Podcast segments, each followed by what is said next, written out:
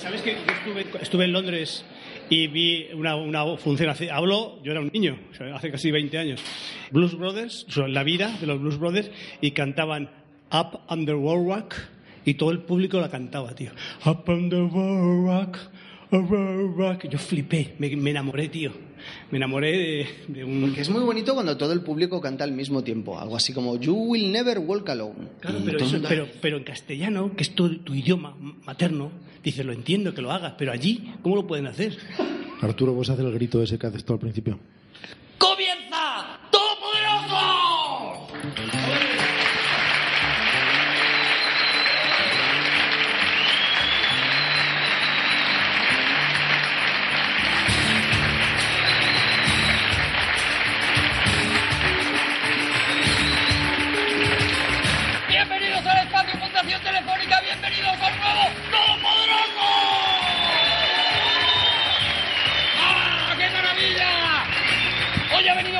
Nosotros el hombre que maneja los hilos, Rodrigo Cortés. Tiene un plan maquiavélico para poseer al mundo, es Javier Cansado. Y es el hombre al que le gustaría escuchar Yo soy tu padre, Juan Gómez Jurado. Arturo González Campos. Ay, aquí estamos en un nuevo Todopoderosos en el espacio Fundación Telefónica. Pues más a gusto que, que- que yo que sé qué. Vamos a hablar hoy de villanos, además, y, y no sé muy bien cómo empezar con, con el mal. ¿Qué es el mal? Se me, ¿Qué ha caído, mal? se, me ha caído, se me ha caído un mito. Cago en 10. ¿Qué Se te ha pasado, Se me ha Javi? caído un mito, pero total. ¿Qué ha pasado, Pues Javi? yo todos estos años que venimos aquí, Sí. pensaba que era de espacio telefónica. Para ti era despacio Fundación Telefónica. Me Porque mucha- van poco a poco, Me ¿no? hacía mucha gracia trabajar en un sitio que era despacio. despacio. Y ahora está mirando ahí las letras y pone espacio. Espacio, pero- Y no es una errata, sino que es espacio. Pero, pero era despacio o despacio con coma de vocativo. Despacio, Despacio. coma de vocativo. ¡Ey, ey, eh. ey! despacio, telefónica. Eso es- Era un poco la idea. No hay chiste por brillante que sea que Juan no pueda mejorar. No puedo mejorar, siempre te lo hace. Siempre te lo hace. Es verdad que, que en eso ejerce mucho de villano del chiste. Villano del humor podría ser. Cuando la cosa va bien, él tiene un plan para destruirlo. ¿Qué es el mal, Juan?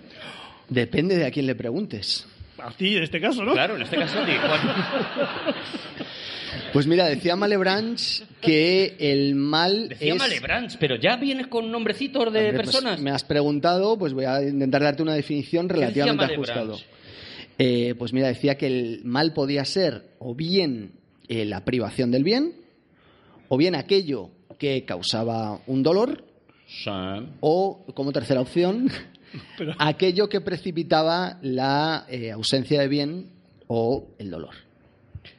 Aquello que precipita la ausencia de bien. O el dolor, lógico. Bueno, bueno, otra cosa. venga. Vale. Eh, pero escucha, es maravilloso que Male- Malebranche tenía las tardes muertas, que eh, completamente. Malebranche, para, para esa disyuntiva que plantea, diga o bien esto, para hablar del mal, o bien esto, o bien esto, y tendría que ser o mal esto, o mal esto, Claro. o mal esto. Bueno, pues es eso. Por ejemplo, yo si ahora mismo golpeo a Javi en la cabeza, Sí. Cosa estoy- que no me gustaría. le estoy provocando dolor y por tanto estoy haciendo No hay dolor. estoy causando el mal En cambio, si Javi golpea a Juan, Es- estaría haciendo el bien.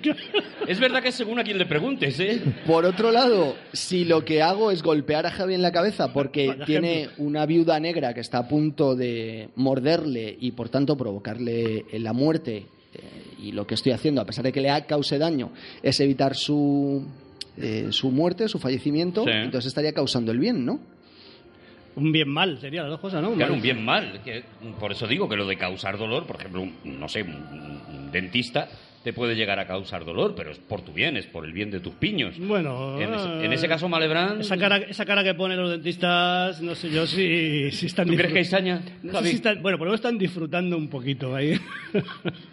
Como mínimo lo están gozando, ¿no? Bueno, eh, no, no sé si definir el mal tiene algún sentido en un programa de villanos o no, porque seguramente eso, el mal es un poco lo que ha dicho Juan, ¿no? Una cosa De hecho- completamente subjetiva. Otra de las definiciones posibles de mal sería la ausencia de es decir, aquello que no tuviera un sentido. Ajá. sacar, sacar un 4 también es mal. Por muy poco. súbame, O sea que- un, súbame un punto, señorita. La ausencia pues de no, no inteligibilidad, subo. por ejemplo, Mal. Twitter es el mal, entonces, ¿no? Claramente, porque no lo Clarísimamente. entienda. Vale, vale, vale. ¿ves? Vamos, Clarísimamente. vamos acotando, vamos acotando. ¿Y qué tiene que tener un villano para... Digo por, por seguir acotando, ¿no? ¿Qué tiene que tener un villano para que mole? Para que se convierta en un personaje... Yo creo que la mayoría de los personajes que nos gustan del cine son villanos y... y- y seguramente necesitan unas características, ¿no? No, no es fácil construir un Es villano. difícil saberlo y seguramente lo iremos, lo iremos montando poco a poco. Pero yo creo que una característica fundamental de cualquier villano es que hable de más. Un, un villano como Dios manda. Ser bocazas es, es Bueno, el sobre- principio del mal. sobre todo una obligación del villano es explicarle al bueno cómo va a matarlo con la suficiente profusión como para que al bueno le dé tiempo a escaparse. Entonces es prácticamente inevitable que hable mucho más de lo necesario y que resulte más didáctico de lo que el bueno requiere. O sea, definiríamos a un villano como una de las características, yo creo que podemos ir apuntando, ¿no? Una de las primeras características que habría que asignarle a un Yo villano sería aquí. la procrastinación. Estaba pensando lo mismo, sí. Procrastinar. Claro, porque está dejando para luego lo de matarle. Claro.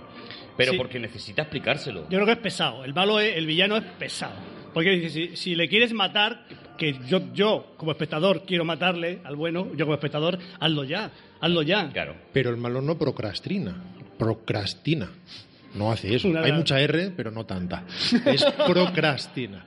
No procrastina realmente. Simplemente es didáctico hasta el exceso. Claro. Pero es algo, por otro lado, necesario. Si Goldfinger, por ejemplo, no le explicara con todo lujo de detalles a James Bond cómo va a rebanarle a la mitad, James Bond no tendría tiempo de escaparse. Entonces, en realidad, esa explicación es al espectador y es necesario. Pero no la deja para luego. Si, procrastin- si procrastinara, lo que haría es no explicarle cómo le va a matar hasta al día siguiente, por ejemplo. Claro. No, no, lo hace ahora mismo. Lo que no hace es matarlo. Sí, pero es verdad que, por ejemplo, una de las cosas que hacen es aprovechar cosas que podrían ser para el bien, pero las usan para el mal. Por ejemplo, el caso de Goldfinger, por ejemplo, el, el- el- el- el hacer graffiti, pues es una cosa que él se lo tomó muy en serio, ¿no? Y rellenó a una tía de, de pintura de, de oro para que se muriera por los poros. O sea, matar de una manera mm, de una manera interesante también es parte del villano. No puede matar de cualquier ma- forma. No puede matar, como decía Javi, eh, Juan, pegándole un golpe en la cabeza y ya está. Bueno, yo creo que, mira, otra de las características que podemos asignarle a cualquier villano absolutamente imprescindibles es la habilidad. Tú no puedes tener un villano torpe. Si tienes un villano torpe, la película o el libro se acaban muy rápido.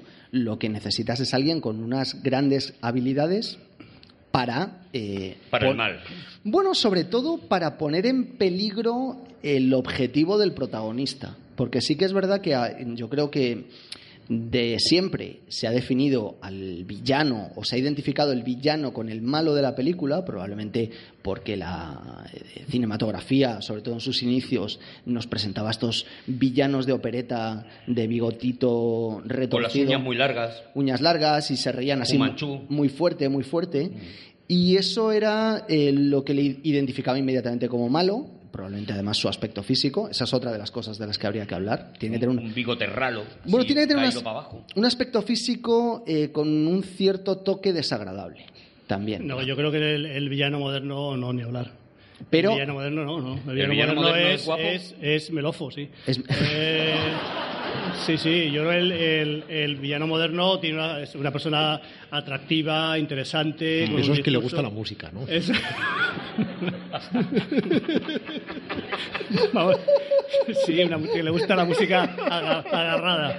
Bueno, eh, entonces, eh, eso, yo creo que cambió ahí un momento en que ya el, el- el espectador, el, el oyente, el lector empatiza con el malo. Sí, Y, ese malo tiene las características atractivas. Pero, pero antes, de, antes de ir a, a- a las características atractivas, tiene que haber un- por lo menos un rasgo desagradable, yo creo. Eh, ponte- te pongo, por ejemplo, la- el pelo de Anton Chigurh en eh, la película de los Cohen, No es país para viejos. Pero terminando con lo, lo que estaba diciendo antes...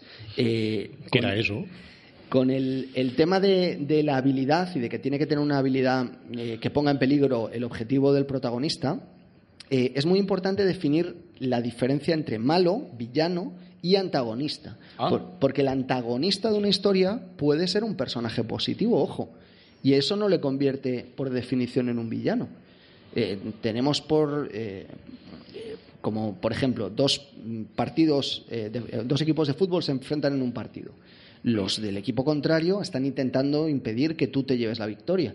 Por tanto, son los antagonistas, son los rivales. Pero no son malvados, por definición. Yo tengo una sugerencia. Yo tengo la sugerencia de que dejemos de decir cómo tendría que ser un villano, porque la verdad es que pueden ser de 50.000 formas diferentes. Sí podemos encontrar rasgos que se repiten muchas veces en un tipo de villanos y necesariamente vamos a encontrar también las excepciones o los contraejemplos. Entonces, si no nos vamos a pasar la charla diciendo no necesariamente. Partamos ya del no necesariamente. No necesariamente como principio. es obvio. Y habrá villanos altos, guapos, gordos, feos y de diferentes ¿Estás religiones. pidiendo que dejemos de procrastinar? Eh, Sobre todo para que no parezca radio de tarde, para que Intenta no ponerle palabras con muchas R's a Arturo, porque si no acabará diciendo western. Intenta no ponerme palabras, porque las voy a decir mal de cualquier manera.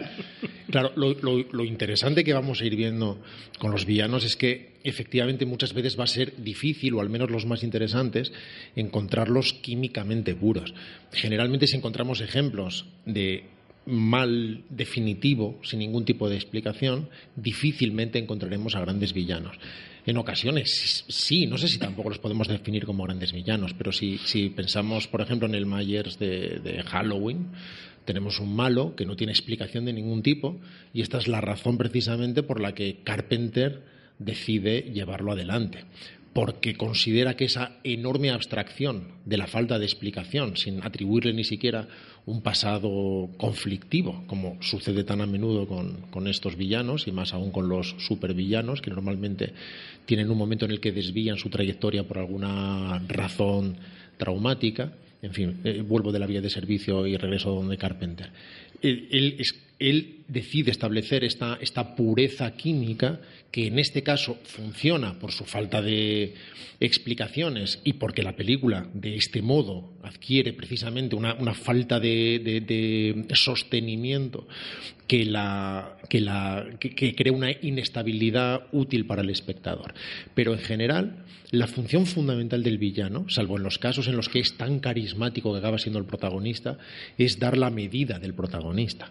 El protagonista es tan interesante o tan humanamente eh, válido como eh, lo sea su como lo sea su villano es el que va a per- es, es el espejo que permite que nos permite evaluarlo es el que te Fíjate, hace grande, claro. es, es curioso que eh, ahora que dice Rodrigo un villano químicamente puro, empezamos por el primer villano de la historia eh, de la humanidad o por lo menos de nuestra eh, civilización occidental y de nuestra cultura judeocristiana, que es Satán.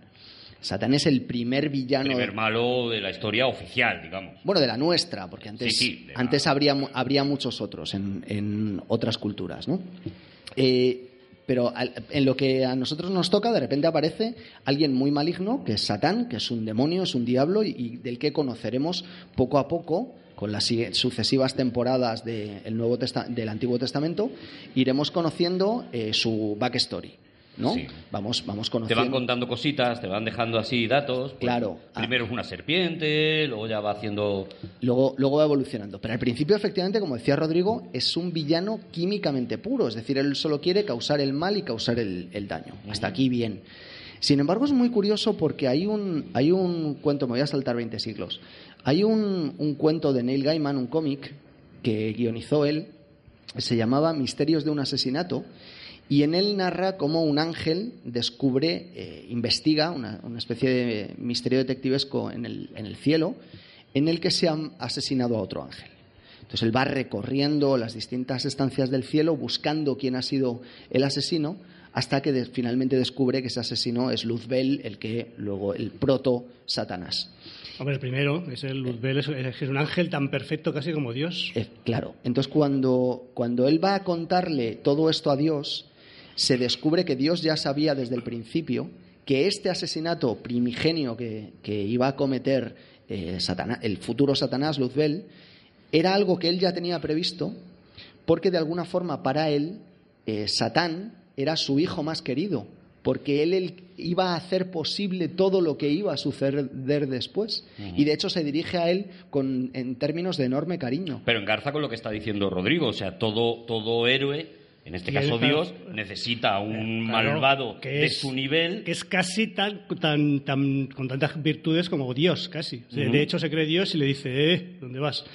Y, y que- volviendo a la historia que contabas, ¿qué, qué, Despacio, qué Satán. ángel, qué ángel es, qué tipo de ángel es? ¿Un, un querubín, una potestad, un, un principado? un- Hombre, los más grandes son los arcángeles, Mm, ¿no? Tenemos, Ojo. por, tenemos No, por encima... Ojo, No. Javier Cansado, Atención. No, ahí, ahí no hay, vamos a ver. de ángeles. Eh, yo, mi memoria es muy flaca, casi como yo, pero el, ahí no, yo, nueve tipos, nueve categorías de, de ángeles y el arcángel no es, es bueno, es una, es muy importante también, pero está más importante la potestad casi. La potestad. Entonces, Luzbel sería una potestad. Posiblemente fue una potestad. Bueno, pero no vamos a polemizar ahora con el tema. ¿Te imaginas que sí? ¿Te imaginas? No, no te voy a consentir, no. No te voy a consentir. Pero es verdad que incluso la imagen de Lucifer eh, se ha ido también eh, perfeccionando con los años. Como decías tú, Juan, ¿no? Eh, eh, em- empezamos viéndole como una serpiente y luego poco a poco lo hemos ido mm, convirtiendo en un personaje interesante. Estoy pensando ahora mismo pues en Luis Cypher, por ejemplo, en Robert De Niro en, la, en El corazón del ángel, o, o estoy pensando en Al Pacino también en, en esta película en la que también hace de... No, pero el propio ¿no? Lucifer, diablo. bíblicamente, como ángel caído, es decir, no, no, no tiene nuevamente un origen químicamente puro. Y por otro lado, como sucede prácticamente siempre, solo resulta interesante porque en el fondo tiene un plan trazado que sirve a un propósito superior. Eh, hacer el mal en sí mismo no es un objetivo interesante. Sin embargo, en un mundo de opuestos, en el que todo necesita un equilibrio, no es posible hablar del bien y ni siquiera es posible practicarlo si no existe el mal.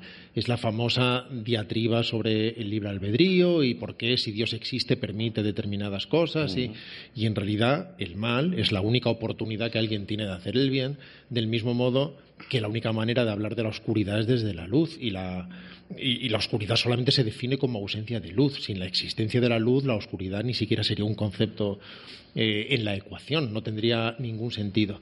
Así que eso se ha visto muchas veces en versiones cada vez más sofisticadas, porque efectivamente. John aunque- Milton, por ejemplo, ¿no? Claro, o- y, y me y valen hasta, hasta la evolución de la comedia a lo largo del tiempo. Pero muchas veces, cuando vemos una película sobre tentaciones, ¿cómo se llamaba aquella película con Brendan Fraser? Eh, y- o algo así se llamaba, no me acuerdo. Al Sí, diablo con el diablo. Al diablo con el diablo, algo parecido. Efectivamente, al final vemos que está cumpliendo una misión y que esa tentación precisamente es la forma que tiene de medirse. Es algo fundamental. No sucede lo mismo con los villanos y como los grandes villanos.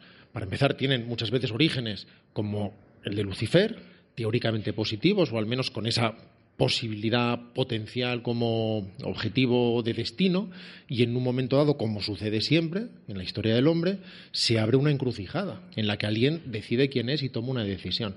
Y cuando se toma ese desvío en la encrucijada es cuando todo eso se puede convertir en rencor, en resentimiento y acaba deviniendo en, en la existencia del, del supervillano clásico. te- tú eres una persona normal, bondadosa, pero te cae un rayo, por ejemplo, y te dedicas a conquistar el mundo. ¿Es así? Eso es así. Esa es la, esa es la ecua- es la ecuación. ¿Te ha pasado mucho, Javi? Tú- vamos a ver, eh, no, no, pero me refiero que como idea, o sea, La elec- la como metáfora, o sea, de pronto, daño, o sea, a Spider-Man, por ejemplo, pero para el bien, obviamente, pero les han pasado cosas, ellos no querían ser así, pero de pronto, pues el destino les ha... Eso es muy importante y yo creo que va a ser John Milton en el siglo XVII con quien lo defina en El paraíso perdido. Es decir, Del paraíso mm, perdido de Milton. eh, ¿A John Milton escribió El paraíso perdido de Milton? eh, sí, eh, bueno, es que se llama solo El paraíso perdido. John Milton no es el del método ese que echas una pastilla en agua y, y puedes darle ese agua a los biberones de los de- bebés. No, esto es, este es otro. Este- Adelante, Juan. Eh, Adelante, dejaremos este rato de reflexión Para que la gente se mire entre para sí. que la gente se mire en el espejo y llore. John Milton define en El paraíso perdido a un Lucifer, a un Satán eh, que tiene una idea muy clara en la cabeza. ¿Te refieres, perdona, al paraíso perdido de Milton? Él no quiere ser un sirviente. Ajá. De hecho, su, su afirmación constante en el poema es no serviré, no serviré. Yo no he pedido que tú me crees y mucho menos todavía he pedido la posibilidad de servirte. Mejor reinar en el infierno que ser Servir. sirviente en el cielo, que ¿no? servir en el cielo. es- efectivamente es lo que dice Satán. Y entonces Satán Dios, y Milton en el paraíso perdido de Milton. eh, De Dios- sí mismo. Eh, hay una guerra, hay una batalla y el poema eh, comienza con Satán cayendo, cayendo hacia el infierno para intentar eh, reconstruir su vida, decir, bueno, esto a ver cómo a ver cómo lo reorganizamos. Y entonces lo que va a hacer va a ser eh, enfrentarse a Dios intentando pervertir a sus criaturas, a los hombres. Y en ese camino, en esa búsqueda, de repente nos damos cuenta de que Satán es el protagonista y que es un personaje positivo, que el auténtico villano de la historia es Dios, que no le ha dado ninguna opción más que comportarse de esa forma. Bueno, Bueno, pues otro silencio eh, más, si es que eh, al final se van acumulando. Pero ¿por qué no me queréis seguir? No, pero esto me va, esto me, me viene bien para el siguiente malvado que a mí se me ocurre. Tú has empezado a hacer una especie de cronología y el siguiente malvado, que por lo menos a mí me viene a la cabeza de nuestra cultura, ya es un hombre, que es Caín. ¿No? Y que eh, hace uno de los, de, de los grandes males de- del mundo, que es atentar contra una vida y además una vida de, de la familia, ¿no? Caín es, el- es el primero que yo reconozco como gran malvado, eh, como gran villano de la historia, ¿no? No sé. eh, Yo creo que había que estar ahí, ¿eh? Porque.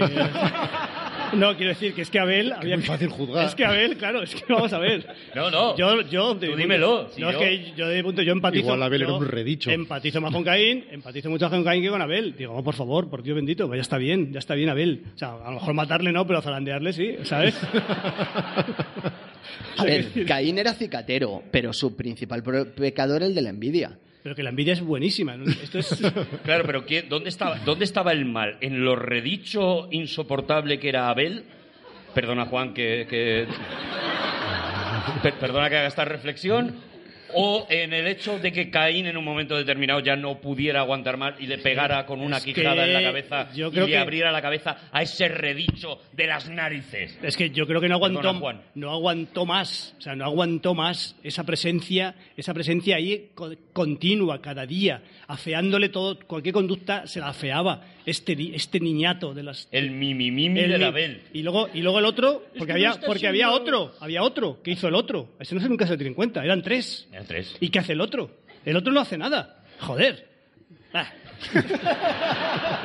No, es que me, me, me mosqueo con eso y con la y con el, no sé si, mm, no sé si que no entra eh, justamente en la villanía, pero Sí. el, la parábola del hijo pródigo también me da mucha rabia. Uh, uh, me da mucha rabia. Uh, esa la odio. O sea que le das le das la le das la herencia al chaval, a tu hijo, Eh. se la gasta por ahí haciendo el golfo. Sí. Vuelve a casa y le acoges, me cago en.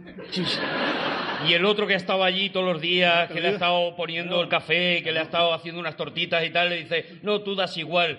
Y mata el Pero, cordero Javi, por el otro. Yo entiendo Venga ya, hombre. que tú detestes a Abel Es un ternero bien cebado. y entiendo que detestes la parábola del hijo pródigo, pero no las dos a la vez. Eh, bueno, la contradicción del ser humano. Eh, No, pero yo, a ver, yo al hijo pródigo, al hijo pródigo lo entiendo. Es decir, él, él eh, había querido intentar un poco vivir su, vivir su vida, pero luego vuelve con contrición, se echa cenizas Sí, en la claro, cabeza sí, sí. y dice, padre, por favor, dame, aunque sea el último puesto, el último de tus lleva 20 sirvientes. Vale, vale, vale. Vale, vale, vale. Y luego ya dice, padre, que sí, a lo, mejor, a lo mejor se me ha ido un poquito la olla, pero ya está, ¿no? Vale, admito, Es que no me admito. parece bien. Yo me pongo el papel del padre y digo, vale, vale, sí, hijo pródigo, porque te voy a llamarte hijo, hijo pródigo, ¿vale? Pero, pero Pródigo de apellido, por parte de padre. Era él. Era los pródigo hijos- por parte de Los padre. hijos del señor pródigo. Vino, Creo que eso depende de los resultados. No, o sea, ¿veis? los, herma- los hermanos, que lo que digan los hermanos. Si tus hermanos están de acuerdo, vale, yo, yo no tengo más remedio, soy tu padre, soy bobo, tengo más remedio que acogerte. Pero tus hermanos, que te digan tus hermanos. Pero eso depende del resultado. O sea, si el hijo pródigo se enmienda y al otro le parece bien, bien está. Porque en el No, fondo, pero no le, no le parecía, ¿te acuerdas? no, Se- no le parecía, pero luego se avino. Pero en todo caso, si funciona está bien y si no funciona está mal. Quiero decir que alguien le da a alguien lo que necesita para algo. Y en un momento dado, alguien ya lo hace por sí solo, necesita menos ayuda, Ya. alguien necesita mucho más ayuda, se le da, Sí. y si al final las cosas salen bien, de esa- de- así funciona, tampoco es matemática pura. Pero en fin, volvemos a aparecer radio de tarde. Una cosa. Una cosa. Mí eh, me parece que está quedando muy coherente todo y yo lo veo bien.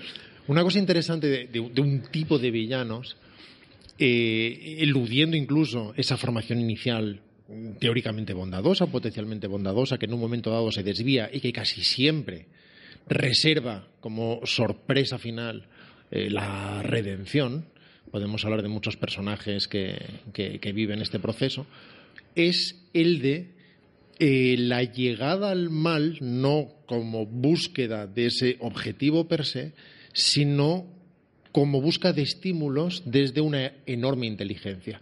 Hay determinados villanos que son tan enormemente inteligentes que necesitan refinar y refinar con todas las comillas del mundo sus estímulos, como puede suceder en el caso de Aníbal Lecter, y que cuando empiezan a ver las cosas desde determinada altura teórica, consideran que el sistema moral que el hombre se da a sí mismo es convencional y que quien se atreva a pensar por sí solo puede trascender esas convenciones.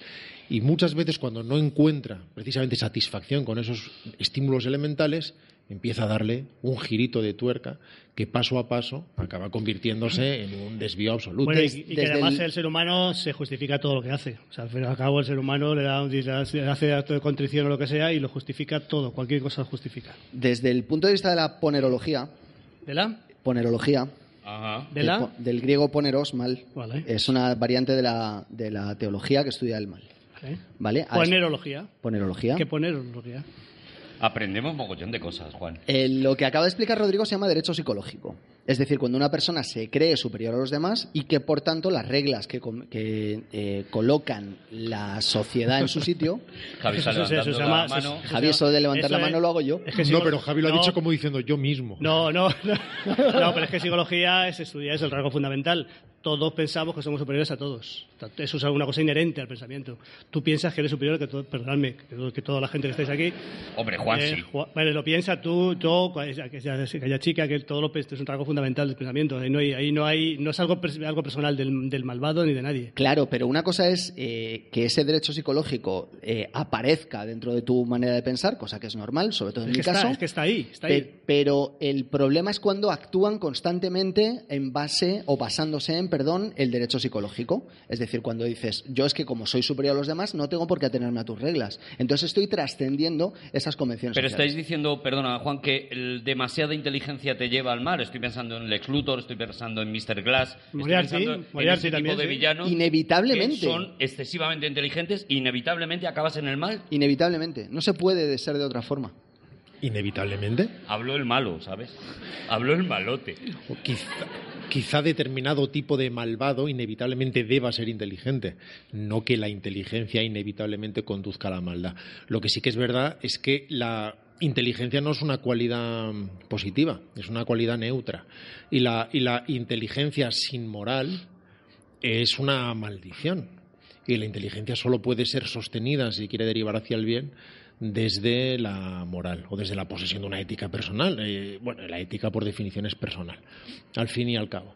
Pero eh, lo que sí que es cierto es que en la literatura, en el cine, en general es más inteligente el malvado.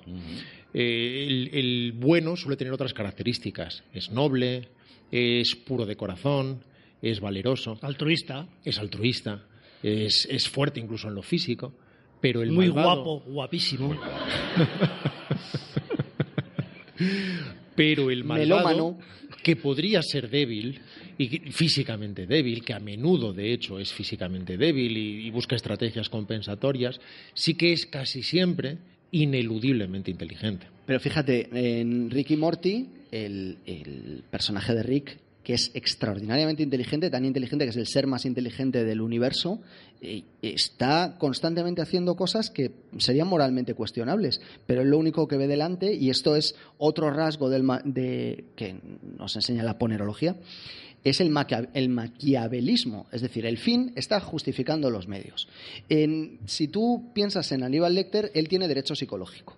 Sin embargo, cuando tú piensas en un personaje eh, maquiavélico, lo que está diciendo es, yo tengo que alcanzar este fin que tengo delante y para alcanzar ese fin que tengo delante no voy a pararme en absolutamente nada. Un ejemplo de esto podría ser Thanos, por ejemplo. Él quiere conseguir un bien, quiere conseguir el bien para el universo. Y todo lo que hay entre medias son etapas que simplemente se tiene que saltar.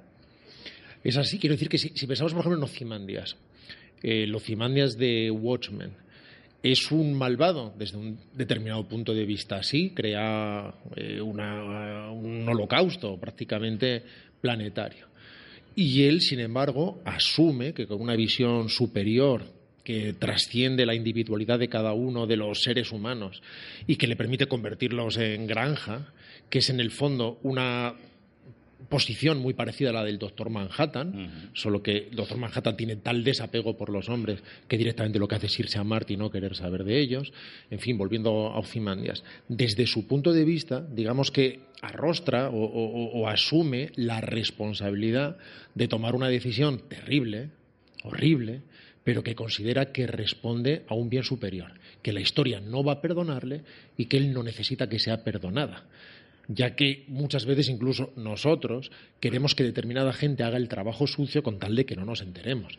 Es como si sabemos que los policías en realidad están haciendo determinadas cosas oscuras por la noche en las cloacas como única manera de enfrentarte a gente que no va a respetar ningún tipo de regla. En el fondo casi todos lo aceptamos con tal de que no se nos pregunte y de que no se nos informe.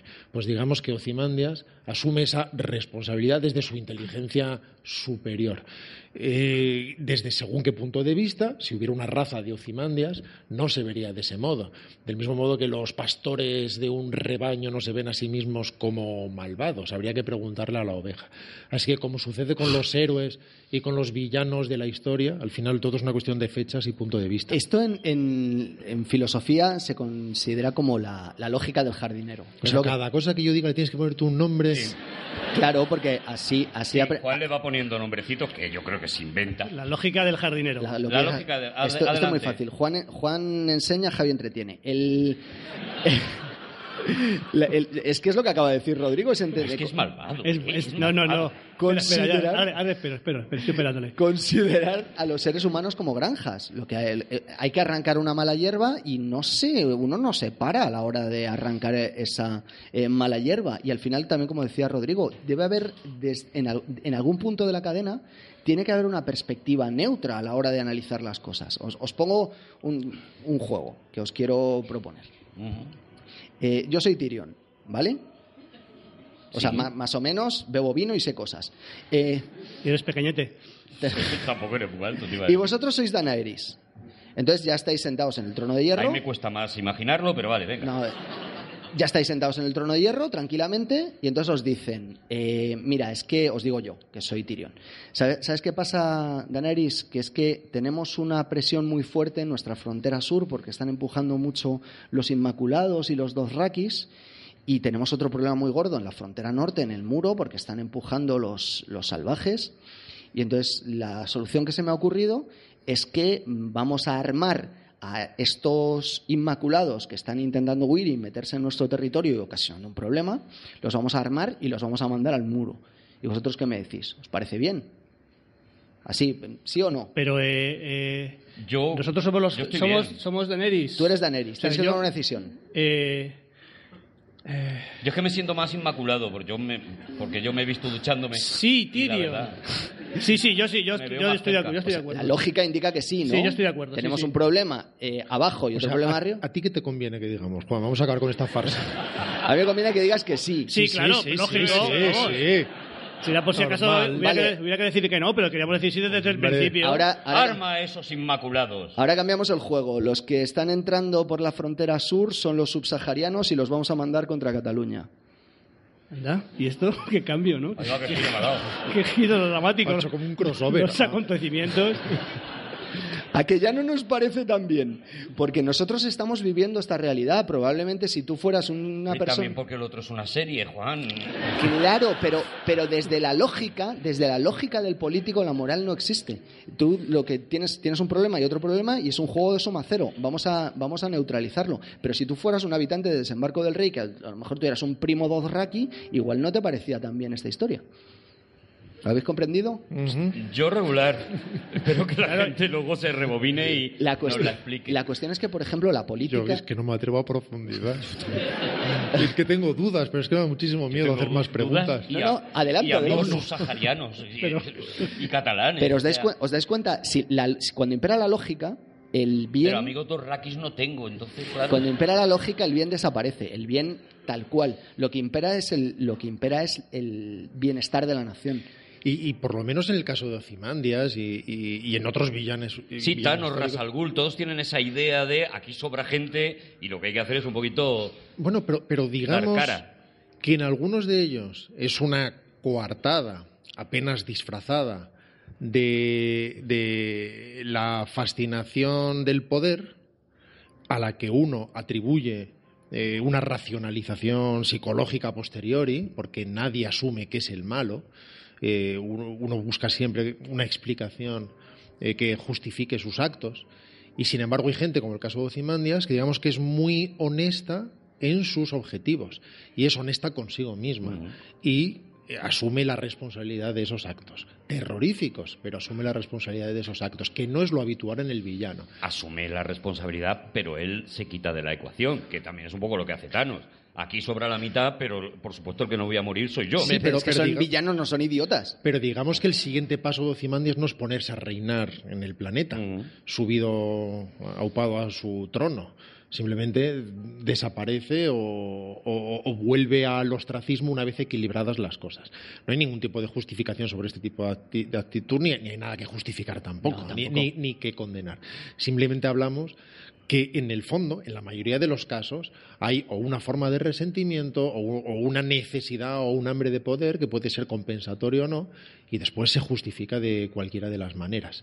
Pero en determinados casos, como sucede en el caso de Ocimandias, hay como un refinamiento que exige también una pluma especialmente sofisticada, como la de Alan Moore, que no es lo habitual. Fíjate- cierto, habéis hablado de resentidos. eh, si no os habéis leído Watchmen, habéis tenido 20 años, así que os fastidiáis. Fíjate que Ah, de- otro de los desencadenantes fundamentales del mal es el egoísmo, es decir, la necesidad de tú adquirir cosas o de creer que, que debes tener unas cosas que igual no, no deberías tener. Y sin embargo no hay egoísmo en Ocimandias, lo que hay es, de hecho, lo contrario, es el altruismo perfecto. Es yo no estoy haciendo esto por mí. De hecho, yo no tendría por qué hacer nada más por mí porque ya soy rico, soy el hombre más inteligente del mundo, no necesito hacer todo esto. No me voy a llevar ningún mérito, nadie va a saber lo que he hecho. De hecho, me, he inventado una invasión extraterrestre para quitarme de en medio. Nadie sabrá jamás lo que ha sucedido.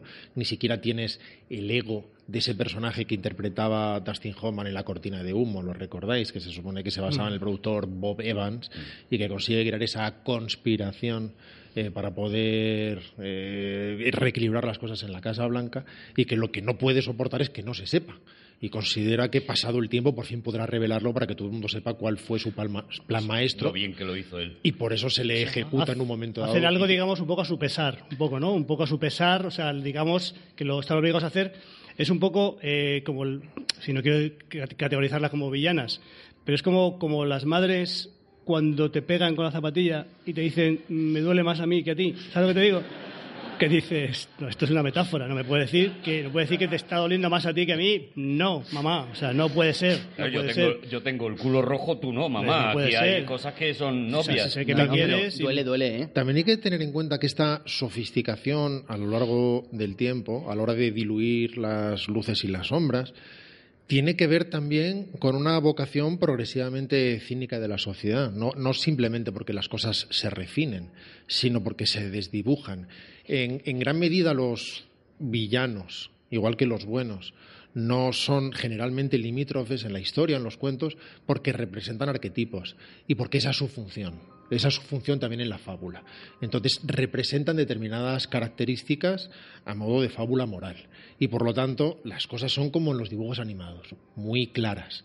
Lo cual, en- educativamente, por ejemplo, resulta muy útil. La Resulta- perucita y el lobo. Claro, para un bueno niño resulta muy útil tener una definición muy clara de maldad, muy clara de bondad, y a partir de esa percepción clara ya empezaremos a jugar y a hacer el Pekimba. Pero no es una cosa que, que se hace inicialmente. Y de hecho ha sido durante muchos siglos la razón por la que el bueno era noble o era fuerte, es precisamente porque se habla de esas características que se presuponen en el hombre, por ejemplo. Eh, tradicionalmente, quiero decir. Si la mujer era guapa, se la definía siempre como guapa y buena, no es porque estuvieran hablando de la belleza física, sino porque están hablando de una forma de, una forma de belleza, una forma de, de acogimiento, una forma de calidez, que se considera que es una característica positiva de la mujer. Si de repente se habla del mal o se habla del malo en esas condiciones eh, perfectamente definidas y que, y que no tienen vuelta de hoja, precisamente es para mostrar aquello de lo que hay que huir y cuáles son esas características o esos defectos. Así que al final el rey es de una manera, la reina es de otra y el malvado es de otra, no tanto para definir eso, sino como para definir características. Y, sin embargo, en los cuentos infantiles, los malos, los villanos, hablo eh, con excepción seguramente del lobo, ¿no? Pero los villanos suelen ser, suelen ser mujeres, ¿no? Suele estar la madrastra, las protagonistas también suelen ser mujeres, pero las villanas, las que se enfrentan, las antagonistas, son también una mujer, ¿no? Ah, Pienso en la bruja de Blancanieves, pienso en la madrastra de Cenicienta, en la Bella Durmiente, que también tiene una bruja. Perdona, Cruella de Vil. Cruella de Vil. Oh. Sí, pero eso no es un cuento de los hermanos Grimm. No los hermanos Grimm, pero es de Disney, ¿no? Pero No- Sí, coetáneos al fin y al cabo. ¿Quién ha hecho uno que no haya hecho el otro? es de Milton. Pero lo curioso, fíjate, ahora hablas de la madrastra de Blancanieves. Ella eh, representaría otra de las tendencias fundamentales para el mal, que es el narcisismo, es decir, la necesidad constante de atraer la em, atención de los demás, porque eh, es necesario para mantener tu autoestima.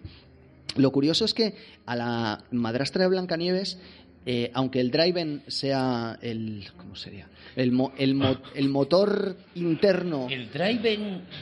O sea, no te venía motor, te viene Driven a la cabeza. Me viene lo que me viene. En lo que ella tiene. Ostras, eh, se, ha enfadado. malvado. Se ha enfadado. Malvado. Uy, Su uy, uy. su motor- Y estoy yo a su lado. Uy, peligro. Juan, por ejemplo, tiene un pasado típico de villano, típico de supervillano. Sin Sin Podría ser. Sí, Podría de- ser, de porque, su- es, porque o de es una persona bondadosa. Pero Sí, si sí. no. o de el superhéroe, que- la el- mitad de los superhéroes son huérfanos. El Bueno, la día que se desvíe más. un poco, el día que tome drogas o algo, va a ser algo impresionante. Aunque Si dentro, no de- le hago antes un Caín, sí. dentro del marco del, nar- del narcisismo, su motor interno es la envidia. Porque ella envidia a Blancanieves en el momento en el que aparece ese incidente desencadenante que el, el espejo le está diciendo "Ch, que está más guapa que tú, chaval. Entonces aparece la envidia. Porque normalmente los, los villanos, hasta nuestros. una etapa muy cercana de, de nuestra cultura, solían representar un único eh, rasgo que se podría asociar muy fácilmente con uno de los siete pecados capitales. Un pecado, claro. Capitables, precioso. ¿Eh? Capitables, muy bonito. Me encanta, tío. Es decir, eh, ejemplo, eh, eh, lujuria, Precioso. pues tienes, tienes a Jafar o tienes a Frollo, el de El, eh, el jorobado, de Notre el Dame, jorobado de. Notre Dame, ¿no? Eh, la glotonería, pues mm, coges eh, Jabal Hat, Sir Khan, que se quiere comer a Mowgli. Es decir, todos ellos están representando... Aníbal Lecter. Aníbal Lecter, por ejemplo. No, no, es, es que es tal cual. Hombre, que le mueve el hambre. Las cosas como son. E- efectivamente. Luego él se cuida, tiene un tipazo, pero le mueve el hambre. Bueno, eh, la codicia. ¿Por qué no come cualquier cosa? Claro, no, no. Codicia. Y el además que combina Además que bien. es flipante porque eh, cuando dice, quiero comer el hígado con Chianti. Con Chianti. Como si el Chianti fuera, pero, pero, pero Chianti, pero este vino, pero ¿qué estés hablando? O sea, son lo- el Chianti como vino sofisticado, venga ya, por Y Dios. aparte que No me mosqueo, me mosqueo, digo, pero Y por aparte Dios. es una tontería porque los vinos es donde te la clavan. Es que además es- comer- el- comerte a un señor es barato, pero, Pero, pero no, no- los ni- vinos- ni vinos ni postres. Eso es. Claro. pero no toma postre. O sea, yo creo que uno de los secretos de la figura de Aníbal Lecter es que fundamentalmente toma proteína y, si acaso, verduras, pero muy pocos hidratos. Entonces, sea carne fresca o sea sesos, que al final es grasa, todo eso se metaboliza bien. Es el peligro está en, en, el los acompañamiento. hidratos, en los hidratos. el acompañamiento, eso es. y él no toma apenas hidratos. La codicia, Tony- Y eso hay que reconocerse. La codicia es Tony Montana, por ejemplo, el príncipe Juan. Es verdad. La, la pereza, ¿os acordáis de mm, Bugs Life? ¿Cómo se llama? ¿Bichos? Joder, pero puedes hablar en nuestro idioma. por favor. Que- es que Ah, me- bai- baichos. Baichos. Bai- Baichos. eh, eh, Hopper eh, básicamente es un perezoso. Es un perezoso que... lo- te has tenido que ir lejos para encontrar un villano perezoso, ¿eh? A bichos. Es que tienen. El villano normalmente es muy proactivo, entonces es muy difícil que se esfuerce tanto para tener tan, tanta pereza, y eso es lo, lo- lo relativamente curioso. Eh, en La Ira, una de las pelis favoritas de Rodrigo, eh, eh, uno de los nuestros, ¿ves? Me he esforzado por decirlo bien. Bueno, Eh, Tommy DeVito. Ahí no ha hecho. Thanos, ¿eh? Ha tenido que hacer así un par de chasquidos para que, para que le viniera. Tommy, Tommy DeVito, eh, en cuanto le rascas un poco, te pega un martillazo, o, eh, o cómo, cómo es al que, al que mata en el bar porque le mira... Le meto con la pluma. Sí. Una pluma. Le mete Le- la pluma en el cuello. ¿Te parece gracioso? ¿Te parece gracioso? ¿Te Claro. crees que tiene eh, gracia? Es, por ejemplo, os dais cuenta de que cada uno de ellos está representando eso. Envidia, lo hemos dicho, la, la madrastra de Blancanieves. Y la soberbia, que es uno de los más comunes y, sin embargo, más difíciles de, de identificar, pues podem- tenemos a, a Gastón o a Maléfica, que la montan pardísima, solo a una porque no le invitan a un bautizo y el otro porque la, no- la chica que le gusta ha dicho que no. Y monta una revolución con antorchas, de repente. De hecho, ahí tenemos a, a- a John Doe, a Juan Nadie, el malo de Seven, que precisamente va recorriendo los pecados uno capitales. Sí, eso es. Que, que me gusta pensar que son nueve, siete capitales y dos capitables. Dos, eso es. Que es, Y dos- es como que están todavía en consideración. Y dos, cabeza de partido, ya no se dice eso, cabe- cabeza de partido judicial. tío. Efectivamente. Hay dos pecados que están pendientes de resolución que podrían ser capitales. como Los como- pecados pedanías. es como- ¿no? Hay- claro, están los capitales y los pecados pedanías, que son bueno, un poquito más. Y nuevamente, el objetivo teórico es hacer el bien. Moralizante. moralizante y ejemplarizante. Y él mismo se reserva, asumiendo que juega a Dios en gran medida y que eso es un pecado de soberbia, se convierte en la séptima víctima, en la víctima de sí mismo, eh, como, como resolución definitiva. Habéis tenido muchos años para ver Seven. Al final muere el chico. Pero claro, e- es producto también de esta sofisticación, insisto, de la escritura, que muchas veces no habla tanto de la inteligencia del escritor, que también, como de la indefinición y, la, y el desdibujamiento de los tiempos. Vale, entonces, por llevármelo un poco a la, a la historia, a lo histórico, por, por, Claro, porque estamos moviéndonos en el terreno todo de la ficción. ¿no? Claro. Todo el rato estamos en la ficción, de vez en cuando nombramos algún personaje. Por ejemplo, eh, eh, estos personajes tipo Zimandies que estáis hablando, la, la- la soberbia, además, nos llevaría a uno de esos malos eh, de la historia reconocidos. En la historia es muy difícil reconocer malos porque según van pasando los años y según quien cuenta la historia, pues hay malvados que para algunos son una maravilla. Pero parece que, por ejemplo, que Hitler es un malvado bastante reconocido, ¿no? El motor podía ser esto que decía, que decía Rodrigo, o sea, podía de verdad haber una buena intención en, en aquello de en, a- en aquello de matar gente y esto que hizo este hombre. No, No, no. En este caso yo no creo que es- tiene que ver con Ozymandias, con Pero Thanos, con Es que ¿eh? Hitler. Hitler es muy fácil. Me- Permíteme que te hable de otro villano bastante más chungo de la historia de la humanidad. No vamos a hablar Pero de Hitler. espera, Juan, eso en el fondo es una respuesta un poco sofisticada. Es decir, no hay malvados químicamente puros. No, no, no, no hay nadie a quien defender en la historia, no, se- no se trata de eso. Pero es muy improbable que el objetivo de Hitler por la mañana fuera ver de qué maneras podía hacer el mal. No, claro que no. A eso me refiero, sus objetivos serían los que fueran, como son los de Darth Vader y, y todos podemos... Lo que sí que es verdad es que hay determinadas figuras, que en el fondo son un puñado, que la historia acaba literaturizando y llevando una convención definitiva absolutamente indiscutible, por razones perfectamente explicables, muy fáciles, muy fáciles de entender.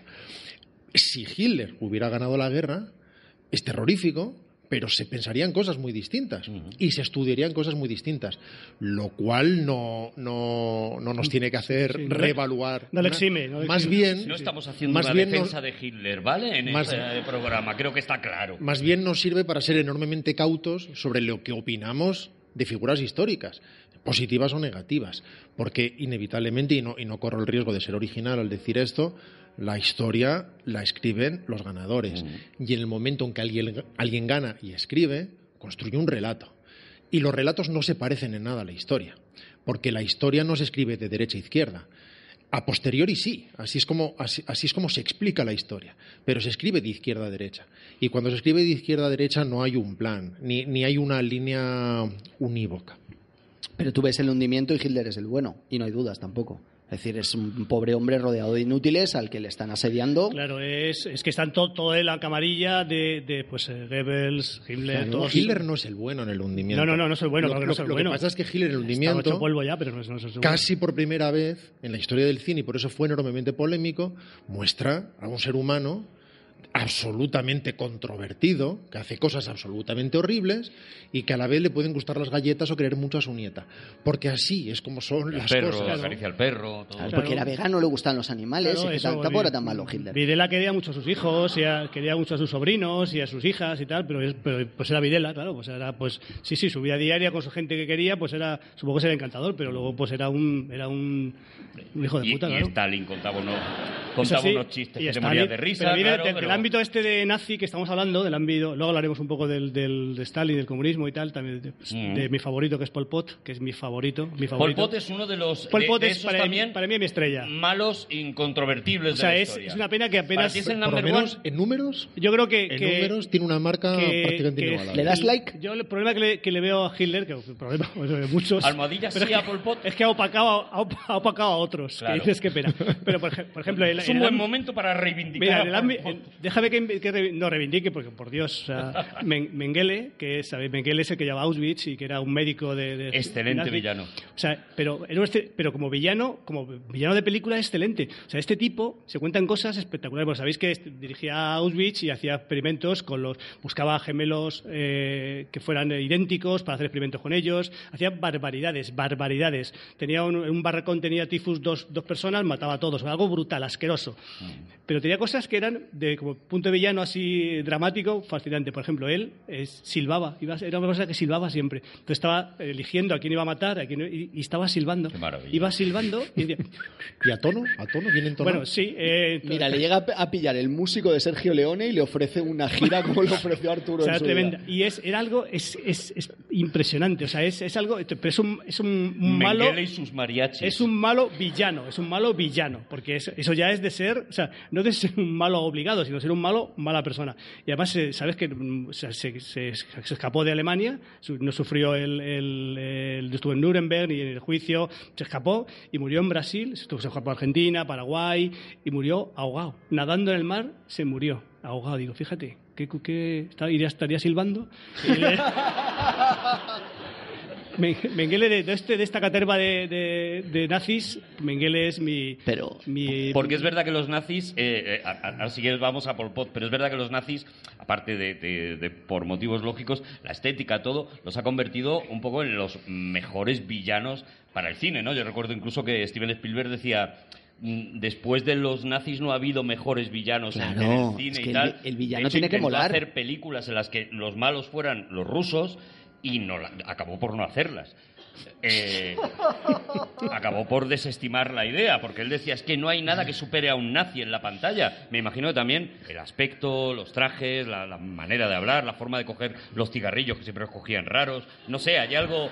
Es verdad que los nazis cogen el cigarrillo como, como, Pero- como pero un poquito ob- orgullo. Les obligaban, ¿eh? Les obligaban Como a hacer... desfile del orgullo. Les obligaba Hitler, decía, a ver, a ver ¿cómo, cómo coge el cigarro? ¿Cómo vale, coge el cigarro? vale. A ver, el buen nazi coge el cigarro... Teniente vale. coronel. Sí. Claro, claro, claro. Bueno, pero es verdad que es una iconografía imbatible, ¿no? En ese sentido, en términos de diseño. Claro, es que si te viste Hugo Boss es que ganas a todo. Claro, ahí, ahí no hay tu tía. ¿Y en, sea, qué, en qué peli esta de, de parodia de Abrams, Zucker y Abrams ah, sacan alemanes también ya Top Secret. En Top al- Secret. en Top Secret, alemanes orientales que bueno lo veis lo mismo pero Alemania oriental o sea que es que es, incluso ahí sacan alemanes los, son Y a veces es cuestión de siglos. Quiero decir que esos enormes desfiles como el de Nuremberg que, que rodaba Leni Riefenstahl, de la que ya hablamos en, nuestro pro- en, en uno de nuestros programas. Si pensamos en el Imperio Romano, imaginamos desfiles muy similares y con, y con matanzas masivas y con toda esa distancia ya nos cuesta valorarlo en términos de bondad y maldad. Lo vemos de otra manera con otro tipo de desapasionamiento. Por eso digo que hay determinadas figuras que sí que han llegado como a una, una, una convención máxima que por otro lado no afecta a todo el planeta. Por ejemplo, la figura de Hitler en el mundo árabe no se ve del modo que se ve en Occidente, por ejemplo. Es mucho más discutida por, por determinadas razones. Así que incluso en eso es muy difícil encontrar opiniones absolutamente unánimes. Y especialmente en la historia, porque la literatura y en el cine en tanto que representan arquetipos, sí que podemos situarlos en un lado con absoluta limpieza y convertir nuevamente eso en una fábula ejemplar. Pero en la historia, una vez más, todo depende de en qué bando estés y qué fecha sea. eh, eh, por ejemplo, ¿vas a hablar de Pol Pot? después cuando sea espera Vale, pues os voy a hablar yo de uno de los villanos más chungos de la historia de la humanidad. ¿Vale? Mahatma Gandhi. El, pro- ¡Ostras! el problema. provocador No, provocador nada. O sea, tío, es ¿por qué- que- pero porque era vegano porque no, porque nos hemos creído, nos creemos de Gandhi Le, todo. te- le tengo que querer porque si no lo mato. No, eh, o sea, nos, cre- nos creemos las cosas y luego uno indaga, rasca un poquito y entonces dices, ahí, espera. ¿Vas a, Ah, vas comía- a- comía carne. ¿Vas a echar unas paletaditas de mierda sobre Gandhi? Bueno, Eh, las que, las que se echó él solo. Es decir, él, él escribe cartas y, y artículos en, lo- en los periódicos mientras está trabajando como abogado en Sudáfrica y dice, lo que más más me ofende es que a nosotros los indios nos confundan con la, raz- la raza cafre y hasta ahí podíamos llegar. O en otras ocasiones en los que dice, es evidente que la raza blanca es muy superior en cualquier, desde cualquier punto de vista a todas las demás. Y eso lo escribía él tranquilísimamente. Era muy amigo de Hitler, por, por ejemplo, con el que se eh, mantenía una eh, muy amigable correspondencia. Ah, esto, mira. está, esto está aprobado y publicado en libros. Y luego, bueno, pues otro de esos detallitos que... Me imagino ese grupo de WhatsApp. Hitler, Gandhi. No, Pol en aquella época. No, WhatsApp no, sería por mensaje todavía. Claro, claro, ya. existen- ahora. Se Existen- mandaban palomas. No, existen algunas cartas que de hecho compró el, el gobierno indio por un millón de dólares en una subasta porque al parecer se intercambiaban cosas de alto contenido erótico y sexual y querían de alguna forma evitar el, esca- ¿Gandhi? el escándalo. Sí. Perdóname, Mahatma Gandhi estás hablando. Mahatma Gandhi. No la hija, sino de Mahatma Gandhi. Mahatma, Mahatma. Si ese Y, hombre no tenía fuerza para nada. y lo- una, de, una de sus características más Se le iba bonitas... por la boca. Sí. Eh, y hablas de Hitler, de no, no. Adolf Hitler. No, no, Mahatma Gandhi con Hitler, sí, sí, sí, muy amigo de Hitler. Y una de las, de hecho, uno de sus... Pero perdona, le mandaba fototetas a Hitler. O sea, es que, de verdad, se me va la cabeza, me va a estallar la cabeza. Ya, pues, Gandhi ah. diciendo, mira, mira, mira. Hay que leer un poco. Y el- una de las El cosas... chat cuñados. Pero una, una pregunta, o sea, ahora sigues, de verdad, porque vas como muy rápido, como si te fuéramos a cortar. No, tú Sabes tranqui, que tenía miedo porque... tú di lo que quieras decir de Gandhi. Pero así como mal, mal Que no se decir, quede nada dentro contra Gandhi, ¿vale? digo, que vas a decir porque es un villano y, y luego has empezado a enunciar defectos que no son los que convierten a alguien en villano. Es decir, ¿qué, qué, cuál es, solo por saber, ¿eh? estoy curioso y abierto a todo, pero ¿cuál, cuál es ese mal eh, que hizo al mundo En el, concretamente? en el momento en el que comienza la Segunda Guerra Mundial, él dirige una carta a la sociedad, eh, a las sociedades eh, francesa e inglesa y les insta con muchísima energía y con muchísimo cariño a que se rindan a Hitler. Denle a Hitler todo lo que quiera. Hitler tiene la razón. Si Hitler entra en sus casas, denle sus casas. Si Hitler quiere matarles, sacrifíquense, porque él está haciendo lo más correcto para la humanidad. A mí eso me parece un poquitito de villano. No sé vosotros. Y otra de las características muy bonitas que tenía, de hecho, el, Hombre, el- del sirviente del villano, que es otro personaje, ¿no? Claro, eso, que- eso está muy guay. Y otra de las cosas que, que él iba de pobre, ¿no? Con ese rollito que tenía él. Entonces, él... el- No, de pobre no iba, iba con, ala- con ropa muy austera. Yo lo que quiero es acabar el programa y mirar Twitter. El Times, por ejemplo, hizo un crowdfunding,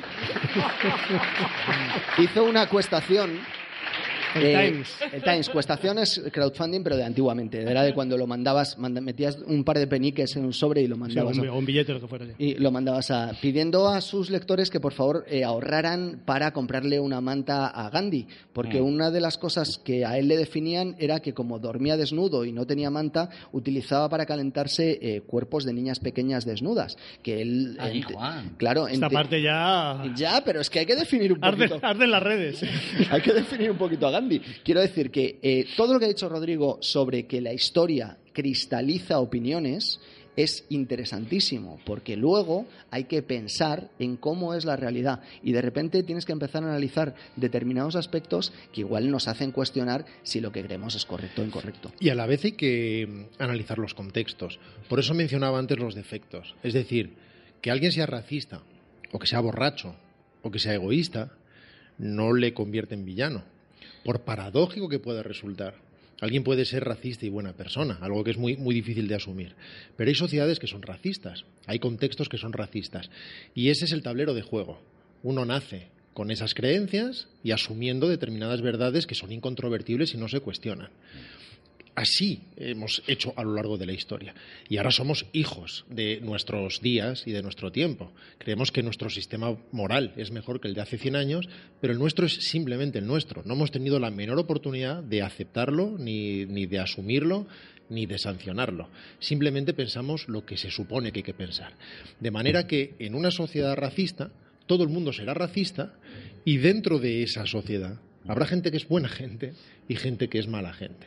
Y así es como sucede, porque al final hay decisiones diarias que tomar. Algo que, insisto, en la literatura y el cine, en cambio, se lleva a extremos más didácticos y que posibilitan eh, narraciones más eh, dinámicas y, y- con oposiciones y antagonismos que favorecen la historia. Y porque hay que comprimir. Si tú la peli de Ben Kingsley la haces explicando a Gandhi de verdad, igual no hubiera ganado tantos Oscars, ¿no? Hombre, y hubiera durado todavía más. que hubiera sido Que más difícil. Pero es verdad que la cristalización, eh, lo que llaman los ingleses el foil, eh, la, la opo- la oposición de Eso contraste. está muy bien para la- los ingleses que nos estén escuchando, que, que entiendan. Que no he entendido nada del programa, pero dijeron lo del foil. ¿Es con Y? Eh, No, es FOI latina L. El, la- el contraste, la oposición entre eh, héroe y villano es una de las características que tiene que aparecer en cualquier obra de ficción que, en donde tengas un gran villano de verdad. Es decir, el héroe se prueba eh, como una figura blanca contra un fondo oscuro o viceversa. El- lo interesante es que todas esas características que, tú, que tengan uno y otro sean eh, opuestas de manera que el- aquello se convierta en un choque de trenes. Porque si el villano va por su carril y el otro por el otro carril y son paralelos y no convergentes, en ningún caso se va a producir el conflicto que es lo que la ficción necesita. Y luego están los villanos que lo son en tanto que el lobo es el villano de la oveja, simplemente nuevamente por una cuestión de perspectiva. Pienso, por ejemplo, en Depredador, pienso en Predator o pienso en Alien. Mm, No, no son en sí malvados. claro. Eh, tienen Hay una, una pulsión. Una pulsión y tienen una función natural y son depredadores. El son- mundo les ha hecho así. Bueno, y, y- y- y- y- y insisto, visto desde su punto, es decir, si contamos la historia de los lobos, las gacelas ya no son bondadosas, son simplemente alimento y pensaríamos que la cace, que la cace, que la cace, porque quiero que viva el lobo bueno. Mira, eh, yo de niño me, me tenía un trauma porque yo me consideraba que era una persona malvada. Yo mismo no lo decía, claro, porque me daba vergüenza, pero yo veía eh, un- una, serie, una serie de Félix Río de la Fuente que empezaba con un águila que cogía un corderito. Entonces todos mis amigos, hay que pena el corderito. Yo decía, hay que pena el águila. Yo iba con el águila siempre. Y cuando despeñaba el corderito decía, muy bien despeñado. O sea, yo iba Muy bien con- despeñado, ah, doña Águila. a lo mejor tendría cinco años. Y decía, muy bien, el aguilita tiene que comer y tiene que coger un corderito. Y todos mis amigos decían, ay, qué pena el corderito. Y, y yo, y yo, claro, yo me, yo me callaba, yo no decía nada. Yo decía, sí, sí, pero con la boca pequeña. Claro, en la fiesta de las salchichas, los villanos son esos humanos que se van a comer esos. Esos. Bueno, es que también he puesto un ejemplo tampoco no muy extenso. Esos salchichas. Sí, la que se van a comer las salchichas, que se van a comer los bollitos, que se van a comer la, la comida en general. Mm. Con lo cual, eh, como bien decía Javi, al final todo es cuestión de perspectiva. ¿A ti te gusta? ¿Tú ibas con las águilas? Yo iba con las águilas, pero Pues ya está, pero- no te ya, pero, pero, mal. pero no, pero si al libro que dice Rodrigo, en mi entorno es, yo estaba no lo, no lo podía reconocer porque iba a ser una persona iba a ser una, una persona apestada, porque alguien ¿Cómo podías ir con el, con, el, con el fuerte en vez de ir con el débil? Porque es, en definitiva es eso. O sea, hay una cadena alimenticia, pero en la cadena alimenticia, la cadena alimentaria esta, es- el, el débil es el, es el corderito. Entonces, que vayas con el poderoso, pues... eh, pero yo iba, o sea, de una manera descarada, primaria. Bueno. Decía, ole el águila. Ole la águila o el águila, depende. Una vez decía, lunes, martes, miércoles decía el águila, martes, jueves, sábado decía el águila. Y el domingo no lo decía nada. Lo que pasa es que esto cambia cuando es un ser humano. Quiero decir que mientras sea un águila, pues evidentemente hay una pulsión que tú no puedes reprimir y ya está. Eh, en el caso de un alien, como, como estaba diciendo Rodrigo, de un predator, pues también han sido educados para eso, tienen una pulsión animal, pero un ser humano sí tiene la obligación moral de reprimir sus pulsiones. Ojo, ojo. Porque, Yo- no seríamos malvados en muchas cosas. Yo ¿no? es verdad que yo voy, yo paro en un sitio en Lerma a tomar cordero y me lo tomo con mal rollo. O sea, me lo como, me lo como, o sea, me lo como, ¿vale? Pero no estoy feliz. O sea, digo, ojalá no me cobraran. Eh, Atención porque si, tal y como lo, lo que acabas de decir tú, eh, no necesariamente, como diría Rodrigo. Eh, ojo porque si la función del malo, aparte de funcionar de contraste con el bueno, es también la de ejercer una función relativamente moralizante, aunque todo eso cada vez se va diluyendo más con el paso del tiempo, en, el, en las películas de terror, por ejemplo, tú tienes que ir necesariamente con el malo. A mí me pasa. Es decir, cuando yo voy a ver a la rubia de camiseta con cierto ajuste eh, subir las escaleras en vez de huir por la puerta, lo que estoy deseando es que muera porque es idiota. Entonces, eh, es, eso es inevitable. En las películas de miedo, véase. ¿Cómo se llama la de.? porque Gandhi estaría ¡ahí va, ahí va! ahí! ¿Cómo se, cómo se llama la de Leatherface, la del Camp, Camp Crystal Lake? Gandhi el cuñado. La de Jason. Me vuelve loco la Jason. imagen. Jason. En, en- en las pelis de Jason, tú ¡Qué vas. bonita estás! En las pelis de Jason, tú vas con. Burgis. Jason, vas con Jason, ¿no? O sea, no puedes ir con ninguno de esos adolescentes absolutamente insufribles e insoportables. Tú lo que quieres es cazarlos y que mueran. No, no, no es tan sencillo. Vas con el protagonista. Vas con el protagonista y puede ser quien sea. Y es, y es inevitable. Porque el espectador vive un proceso de identificación con el protagonista, que es psicológicamente inevitable. Y por lo tanto quieres que no le cacen, aunque moralmente reprobarías en abstracto cualquiera de sus actos. Pero del mismo modo que si a ti te persiguieran después de haber cometido una falta, tratarías de huir, en ese caso estás dentro de la mente de, qué sé yo, Henry, retrato de un asesino, a quien no hay manera de aprobarle un solo acto, que te enfrenta a situaciones absolutamente arbitrarias de horror innombrable y que sin embargo no quieres que cacen llegado el momento, porque ese proceso de identificación es ineludible y automático. Norman Bates, ¿no? Intentando hundir ese, ese coche con el cadáver dentro y que no lo consigue, y en ese momento tú estás eh, eh, a favor de Norman Bates también. Fíjate, yo cuando tengo que construir un villano en una de mis novelas y empiezo a hacer su, la estructura de la ficha de personaje, etcétera, eh, que normalmente lleva además, es un proceso largo que lleva mucho tiempo. Eh, intento siempre que tenga alguna característica positiva indiscutible. Es decir, yo qué sé, que como decía antes Javi, que sea muy buen silbador. De, lo decías de. Algo de Mengele, decías. De Mengele, por ejemplo.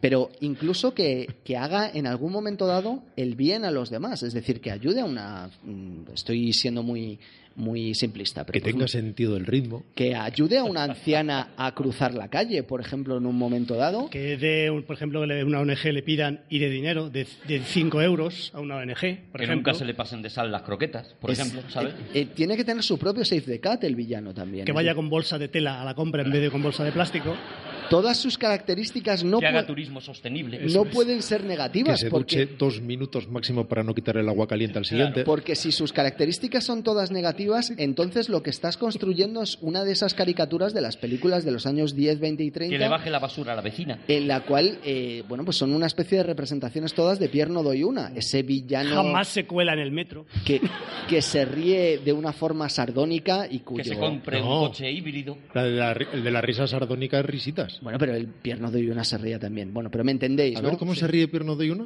Yo qué sé, ¿qué más da?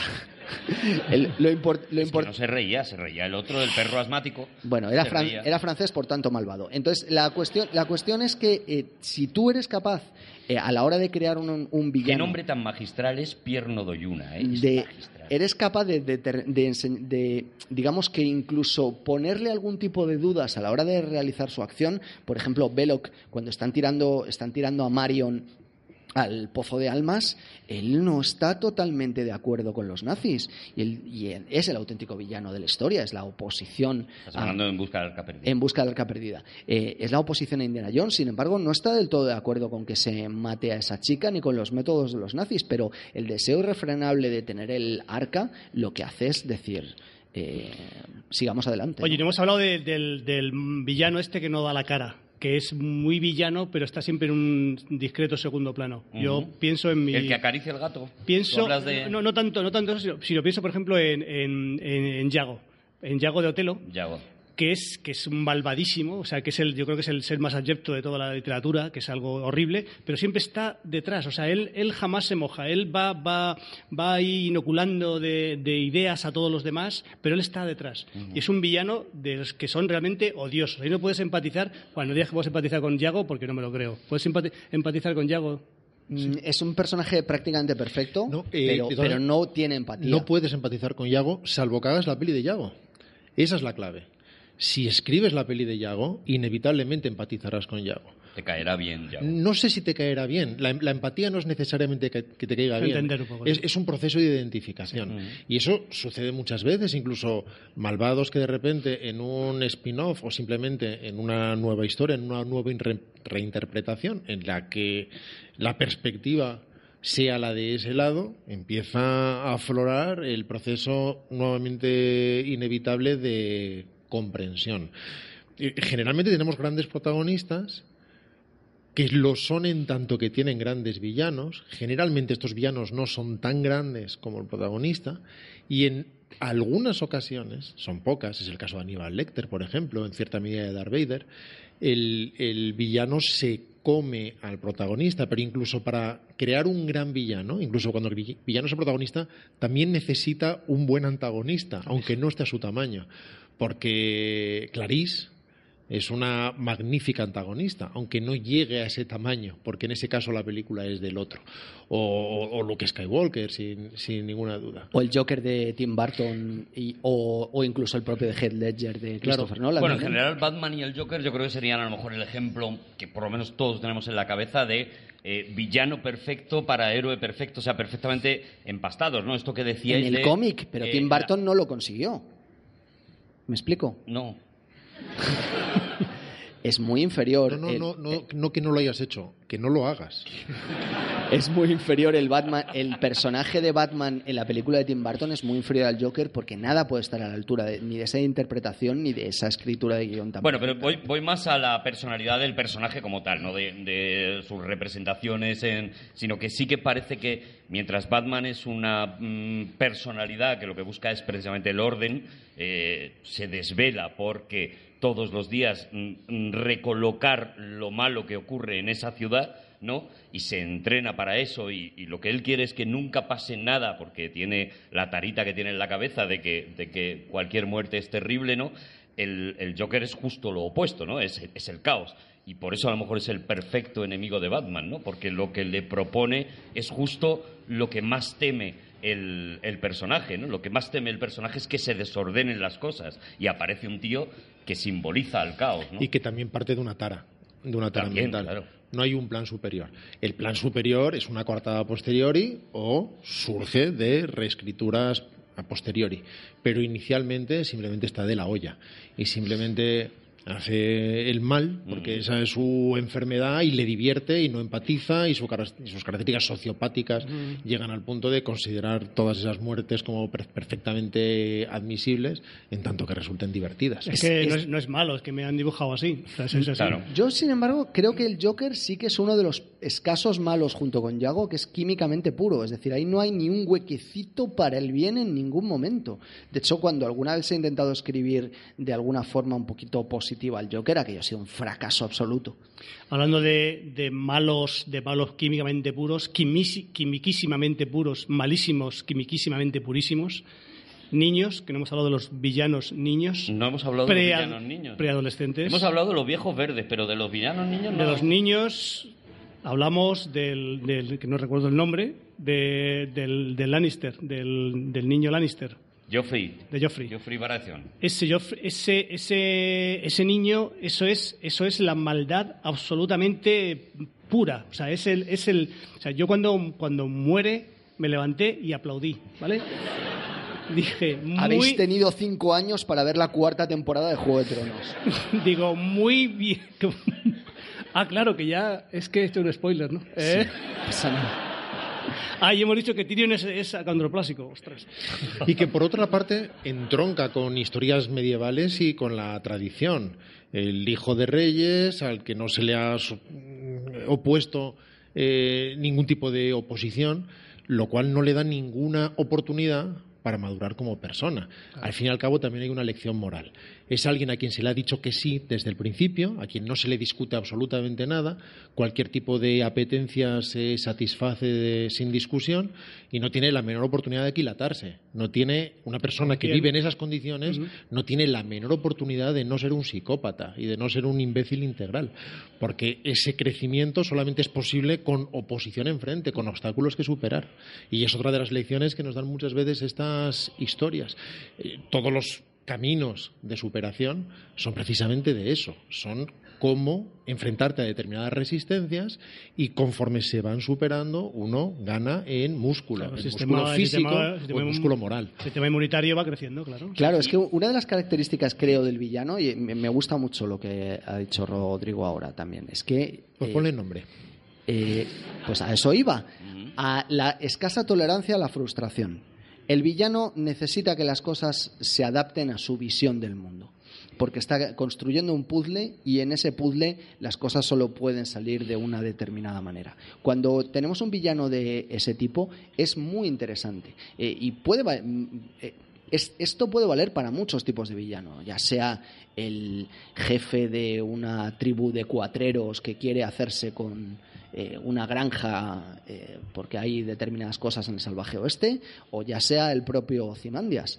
Eh, hay algo entre tus deseos y tú y mm, cuando te frustras lo expresas con violencia, con sadismo o incluso con rencor también. Si yo doy vueltas a lo que he dicho de Joffrey, yo creo que he estado muy bien. Eh, sí, sí, porque si tú estás viendo la serie, estás viendo, estás viendo la serie y estás viendo el ¿Te percal, gustado, estás viendo el percal de ese Menda, saber que yo ya te he advertido que ese cabrón muere, Claro. eh, digamos que te deja tranquilo. una tranquilidad. Te da tranquilo. Dice, vale, tú ahora pórtate mal, pórtate mal, pórtate mal, que ya verás en la quinta temporada pacatá. ¿Sabes? Bueno, la quinta no es la cuarta. La cua- es que no es el final de la cuarta. En la me- tercera, donde voy, donde voy. Pero Igual bueno, me- que no sepáis que es picha. Luego es verdad que el, luego es verdad que el, villano mm, que más miedo da es el que eh, tiene una apariencia eh, menos agresiva. O sea, a mí por lo menos, ¿no? Y me explico, estaba pensando en niños malos, ¿no? En niños villanos. Y es verdad que dan un miedo especial, ¿no? Pensaba en, en quién puede matar a un niño, por ejemplo, de, de Narciso Ibáñez Serrador, ¿no? Los otros también. El, la de es. Mulligan. O El- el, el el otro, el otro de Robert Mulligan, por Ese. ejemplo. ¿no? El otro Dicho los de otros, el otro quería decir, sí, sí. Eso- esos aspectos eh, aparentemente o que identifica tu cabeza, identifica con la bondad y que de repente desatan eh, un, un mal que a mí por lo menos me da mucho miedo. O- Pensaba también en Annie Wilkes, en Misery. O ¿no? Que Damien. cuando la conoces es una persona pues entrañable, encantadora, maravillosa y luego pues pues se convierte en el personaje que... Con, que con se los niños opera lo que Juan inmediatamente llamaría el principio de contradicción, que tiene que ver Milton. Principles of Contradictions. efectivamente con Principle. la paradoja máxima de ver la encarnación de algo en un continente Que no que es- teóricamente lo opone. No es apropiado. Y, evi- y evidentemente el niño que representa de forma arquetípica la inocencia y la bondad, cuando incluso se le incorpora una voz adulta, como sucede muchas veces en estos procesos de posesión, se crea este momento de disociación en el espectador que resulta tan aterrador, porque se está enfrentando a lo contrario a lo que su lógica impone. Eso es, y, me pensaba, pensaba también un poco en los payasos, por ejemplo, que son también una imagen aparentemente infantil y aparentemente benigna, y está pues el Joker, está el payaso de It, Hombre, ¿puedo hablar de It? Ya hemos hablado de It, y hay muchos otros ejemplos, ¿no? Hay muchísimos otros ejemplos de, Sí, de- con- de ese tipo de, de- de enemigos, ¿no? Llevo que 46 programas queriendo hablar de No, Pennywise. ya hemos hablado, ya hemos hablado de, de De Pennywise. todas maneras, con los, con los payasos se produce otro fenómeno. Quiero decir que, que los niños dan buen rollo. en Bueno, tú has hecho un anuncio mm, basado en payasos, Payasos y, el- y malos. te considero un experto en payasos, perdona que te... Por muchas razones. por muchos motivos. Pero es verdad que por alguna razón los payasos dan mal Como rollo. amigo nuestro te considero un experto en payasos. Que los payasos dan muy mal rollo a mucha gente. Mm. Incluso hay un término científico Coulrofobia. que no puede evitar decir Juan que define precisamente el, el- el miedo a los payasos. Y, y muchos. ¿Quién me presta una quijada? ¿No tenéis una quijada por aquí, de verdad? De asno, que sea de asno, si no, no sería coherente. a muchos niños de forma instintiva les aterra el payaso porque no ven nada particularmente benéfico. Eh, De hecho, hay algo que es instintivamente eh, tan poderoso como inquietante, ¿no? Una cara pintada completamente de, de blanco, con unos rasgos eh, exagerados, etcétera. En el fondo, la percepción positiva del payaso es cultural. Te tienen que explicar tus padres que eso es bueno, porque de forma instintiva no estaría tan claro. Sin embargo, con los niños hay algo que es evolutivo y que sí que se pone a favor, y que cuando empiezan a hablar como Sabina es cuando se produce el terror. Como Sabina te refieres ahora. No, como Sabina de pequeño. Nunca he visto a mis hijos pasar más terror que una vez que fuimos al circo y salieron los payasos. O sea, huyeron por la puerta en dirección contraria y tuve que salir corriendo detrás de ellos, evidentemente. Es eh, evidentemente los payasos dan mal rollo. Porque huyeron, pero no te esperaron, ¿no, Juan? No, no, no, pero ni Te pasa con todas las generaciones, ¿eh? Ni medio instante, no, no, no. Ellos huyeron hacia la salida y no, no había nada que hacer allí. Aquello daba miedo de forma natural porque es alguien que está ocultando su identidad. En general, cuando alguien se pone una máscara, eh, con el objetivo inevitable de, seguir haciendo el mal, pero sobre todo de molar, está de alguna forma dejando muy claro que ¿Tú crees que Darth Vader se la pone por molar, que no necesitaba...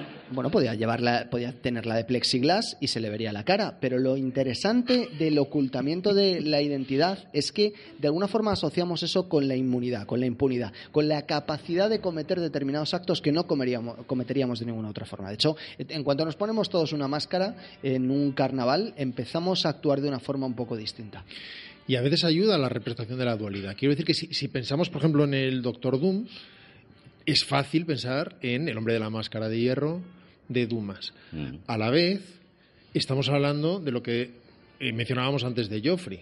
Tenemos a un Luis XIV que en el fondo es, una, es un desdoblamiento del bien y el mal. Y tenemos a alguien con su máscara de hierro, el hermano gemelo idéntico de Luis XIV, encerrado en esa mazmorra, y como después es Luis, Luis XIV que acaba encerrado en la mazmorra con esa máscara y al que se le enseña a reinar, ya que ni siquiera ha tenido la oportunidad de saber cómo funciona eso. Y tenemos el reverso positivo de esa misma figura. Y eso lo representa la máscara. Y también tiene que ver con algo que mencionabas al principio, Juan, muy, de forma muy pertinente, que es esa deformación que es habitual también en el villano. Efectivamente, de forma moderna ya no es tan así. Y de hecho cada vez se busca más ese atractivo que también tiene que ver con una atracción por el mal que va sintiendo la sociedad y a la que conviene desdibujar los límites. Eh, nada es enteramente bueno ni es enteramente malo, y- o todo es tan bueno como malo según se enfoque. Pero es muy habitual el villano con la cicatriz que le cruza la cara o con algún tipo de deformación que muchas veces además es la que inicia ese proceso de rencor. Es, curioso, además, eh, mm, acotación, eh, que, por ejemplo, en Skyfall, que es una gran película, el momento en el que nosotros entendemos al villano un poquito más y empatizamos un poquito con él es cuando nos damos cuenta de que Bardem se quita eh, esa dentadura que tenía postiza y de repente se ve una terrible deformación y ahí en lugar de sentir rechazo, lo que decimos es, claro que sí, Bardem, mátalos a todos. Oye, esta, esta idea de acercamiento al... Lo decís tú y Gandhi, no lo dice yo- nadie más. Esta idea de, de- de- de simpatizar, más que empatizar, de simpatizar directamente con el, con el malvado, sucede es, es a partir del padrino cuando cambia un poco esto, a partir del, padrino 1, y es cuando empieza ya, empieza un poco a que el, a que el, el malo puede ser el bueno. Que el malo mole, ¿no? Mira, que, sí, que- que sea el protagonista y que, que ha pasado, lo nombraba antes Juan, ¿no? Ha pasado con uno de los nuestros, ha pasado luego en Los Soprano. Son malos, pero, pero tienen un rollo, ha pasado en Breaking Bad, ¿no? Incluso. De forma masiva, yo diría que sí. Eh, como, como fenómeno popular en una película eh, de disfrute masivo, sí. No tanto porque convierta a los mafiosos en buenos, no lo hace así, sino porque los convierte en humanos, los convierte en personas. Alguien puede ser absolutamente despreciable y cuidar a sus hijos por encima de todo, o ocuparse de que su mujer está bien, aunque se la esté pegando con otras 18, o en fin.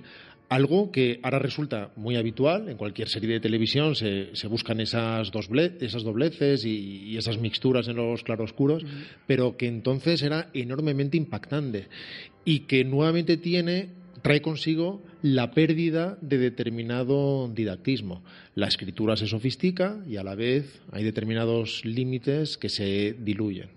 Si hacemos un repasito rápido, sobre todo por la, la historia del cine, porque en literatura todo es bastante distinto, fijaos cómo en los años, en los 10, 20, 30, los villanos son muy extremos, es decir, que lo que tenemos ahí es una caricatura, y curiosamente Estereotipos. Efectivamente, todo muy estereotípico, ¿no? A partir de los 40-50, el villano adquiere una característica no tanto como de entidad del mal, sino como de otredad, eh, finales de los 40, principios de los 50. por- Pero tiene mucho que ver con lo que ha dicho Javi, ¿no? Con la llegada del cine negro, de los, de los gángsters, de, de las primeras adaptaciones de Scarface, por Sí, pero que ejemplo. ya, ya exis- ya existían, pero que era, se hacían las películas desde el punto de vista del gángster. Ujú. Es Eso- eso por un lado. es- Pero, rojo pero vivo es distinto, ¿eh? ¿no? No, no tengo intención de interrumpirte, ahora enseguida volvemos ahí. Sería la que es- primera vez. digo que es distinto, que en el caso del Padrino se humaniza al gángster. En el caso de Scarface, son las películas o, o los, o los violentos años 20, 20, sí. o en esas películas lo que se hace es, digamos que se romantiza esa figura que es distinto. Y entonces hay una especie de fascinación hacia el mal porque el malo, porque, porque el crimen paga de alguna manera, aunque al final de la película les toca pagar Claro, por el código pagar. Hayes, y- pero inicialmente es bolsillos llenos de dinero y estar con las mujeres más lindas, etcétera, y entonces hay una atracción, pero que es la atracción del mal, que es un fenómeno completamente distinto. En el caso del padrino, lo que hace es humanizarse todo eso y empiezan a iluminarse determinados recovecos que ya no son tan maniqueos y que no son moralmente tan limpios y eso genera otro tipo de confusión. Al fin y al cabo, en el caso de la atracción por el mal, lo que se genera es una tentación con la que el espectador lucha o no.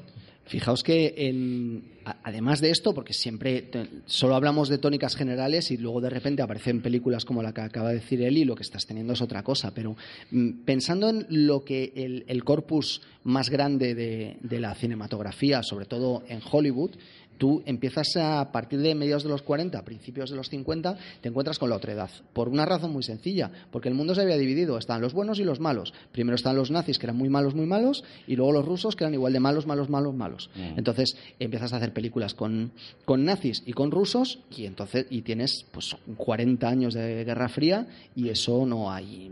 no- es imposible casi. Ahí los malos estaban claros, Claro. no había... Es imposible ir culturalmente contra eso. Y, y de repente son alienígenas, y esos alienígenas son comunistas, como en. ¿Cómo se llama la película esta de los 50? eh, que eran. La invasión de los La invasión de ultracuerpos, los, de los ladrones de cuerpos, y de- que era la de Don Siegel, y después de los ultracuerpos, que era la de Philip Kaufman. Claro, luego pasamos a los años 70 y de repente el- hay un montón de concepciones que se empiezan a cuestionar. Aparece el Watergate, aparece la guerra de Vietnam y el malo es el gobierno. Y entonces de repente los villanos empiezan a tener que ver con aquel que le está poniendo trabas al protagonista que tiene una... eh, de alguna forma alguna legitimidad a la hora de hacer una cosa, por ejemplo, teóricamente mala. Piensa, pensemos en Al Pacino en Tarde de Perros, que, oye, tampoco estaba tan mal lo que le estaba haciendo. Luego le, luego le sale de forma terrible.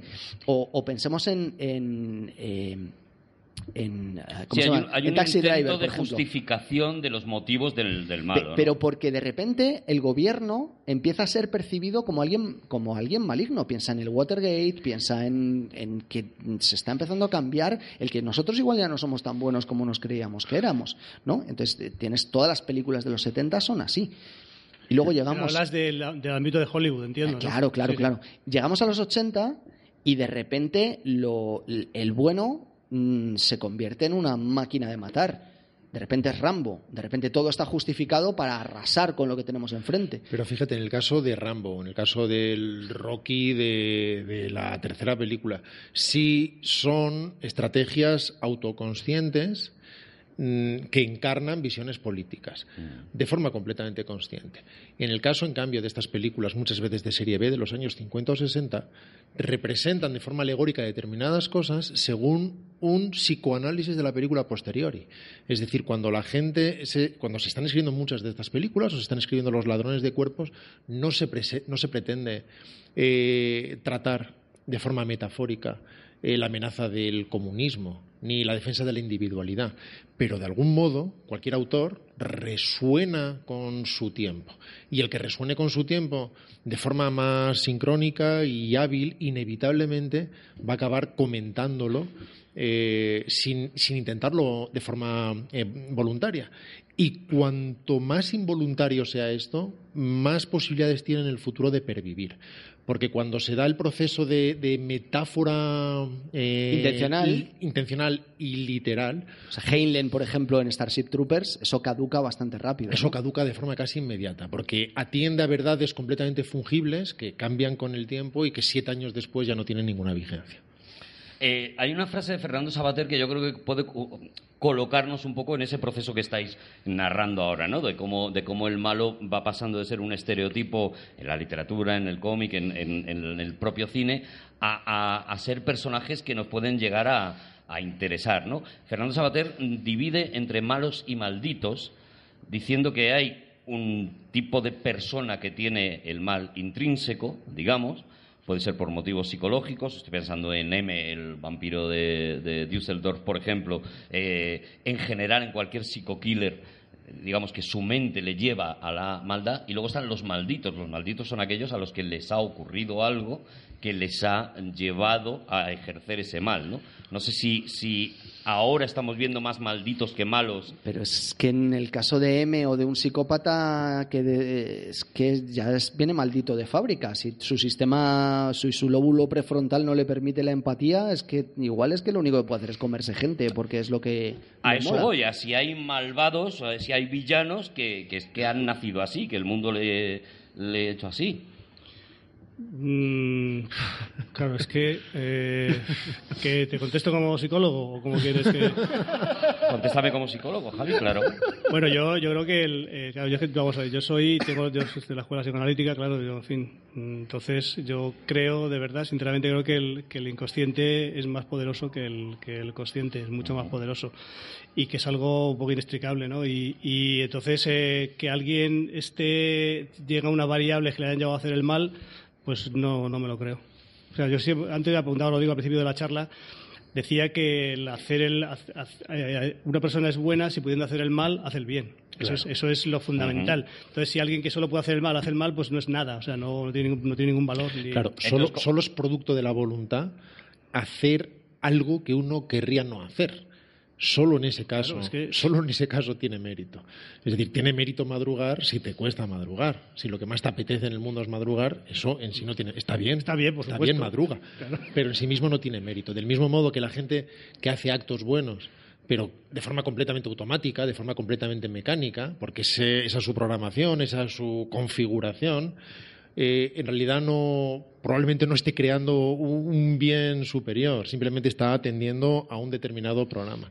Pero y, en ese sentido tiene un mérito muy parecido al de hacer el mal de forma mecánica. Es curioso porque, mira, ahora que hablas tú de la voluntad, si recordáis eh, Bartleby, el escribiente de Melville, el protagonista es un señor que todo el rato está diciendo la frase preferiría no hacerlo.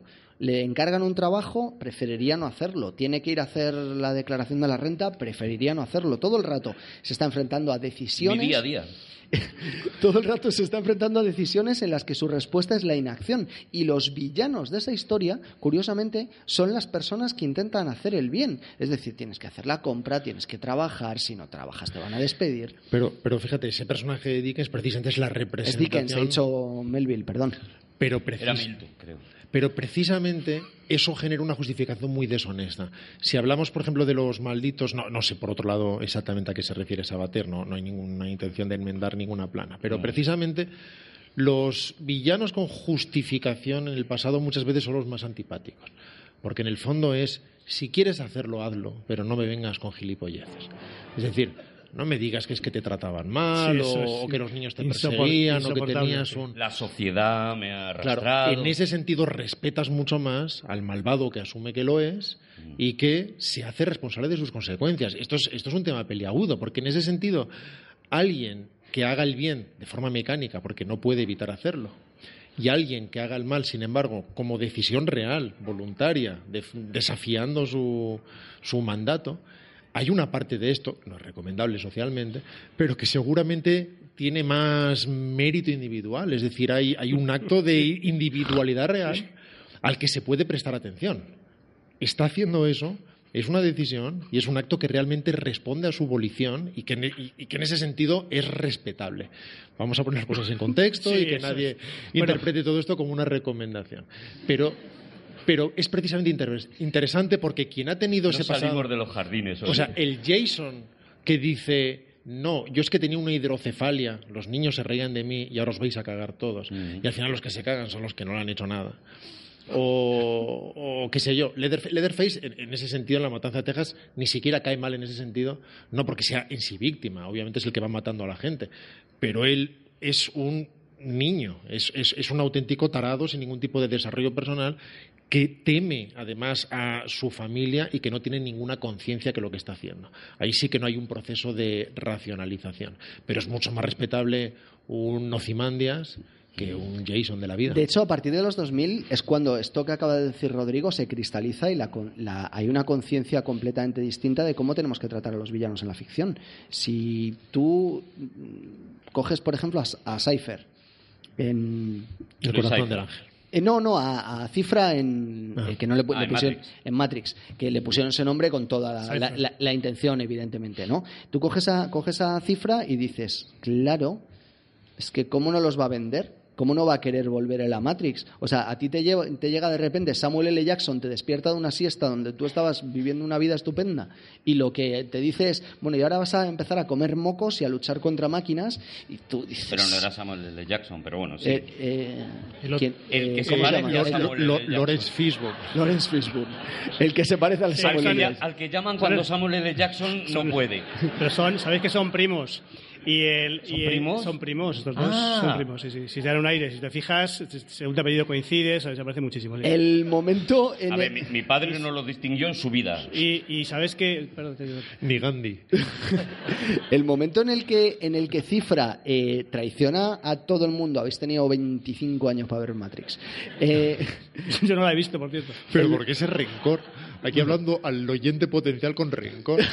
el, el Bueno, momento, es el programa de los malvados, claro. el momento en el que que Cifra. los traiciona porque no es vegano. tra- porque él Porque quiere. es por un filete. Él quiere comer filetes Claro. y ya está bien de comer mocos. Claro. Ya- hasta aquí podíamos llegar. Y él, él de verdad, yo en- empatizo con él. Digo, yo lo entiendo. Es honesto. Es honesto. Incluso dice, mira, y quítame el recuerdo de la cabeza. Sí, sí, sí. A mí dame actor, algo así, que se, le acerque, que se te acerque la gente. Que Dame te dé la mentira, razón. dame la mentira. Y sobre todo, ol- hazme olvidar esta decisión. Tiene eso? claro lo que quiere y lo asume. Y es lo que decía Rodrigo antes, él sabe que está haciendo el mal, sabe que lo está haciendo de forma egoísta y lo, y está dispu- lo que no está dispuesto es asumir las consecuencias, ¿ves? Es que claro, es que hacer el mal, eh, no sé si lo habéis pensado vosotros alguna vez, habéis dicho, yo no, yo no he hecho el mal en mi vida. Nunca. Jamás, jamás. Ver, algún... No he hecho, o sea, no- yo, para que te hagas una idea, yo no me cruzo un semáforo en rojo para los peatones jamás. O sea, no, jamás he hecho el un mal. chicle que lo has tirado sin envolverlo en el te lo, papel te lo antes. aseguro, nada. Javi, Jamás. la verdad es que jamás. lo creo. Es que ves a Javi y dices, Jamás. que no. Pero por si me pillan. Eh, si yo supiera, sí, si a mí, en fin, yo ahora la- lamentablemente no soy creyente, pero si, si Dios, el Dios de los agnósticos, me, me, me dijera, Javi, bueno, con, San no existe, con confianza, ejemplo, ¿no? Ja- Javier. San eh, quizá. San quizá, San, San, may- San maybe. Eh,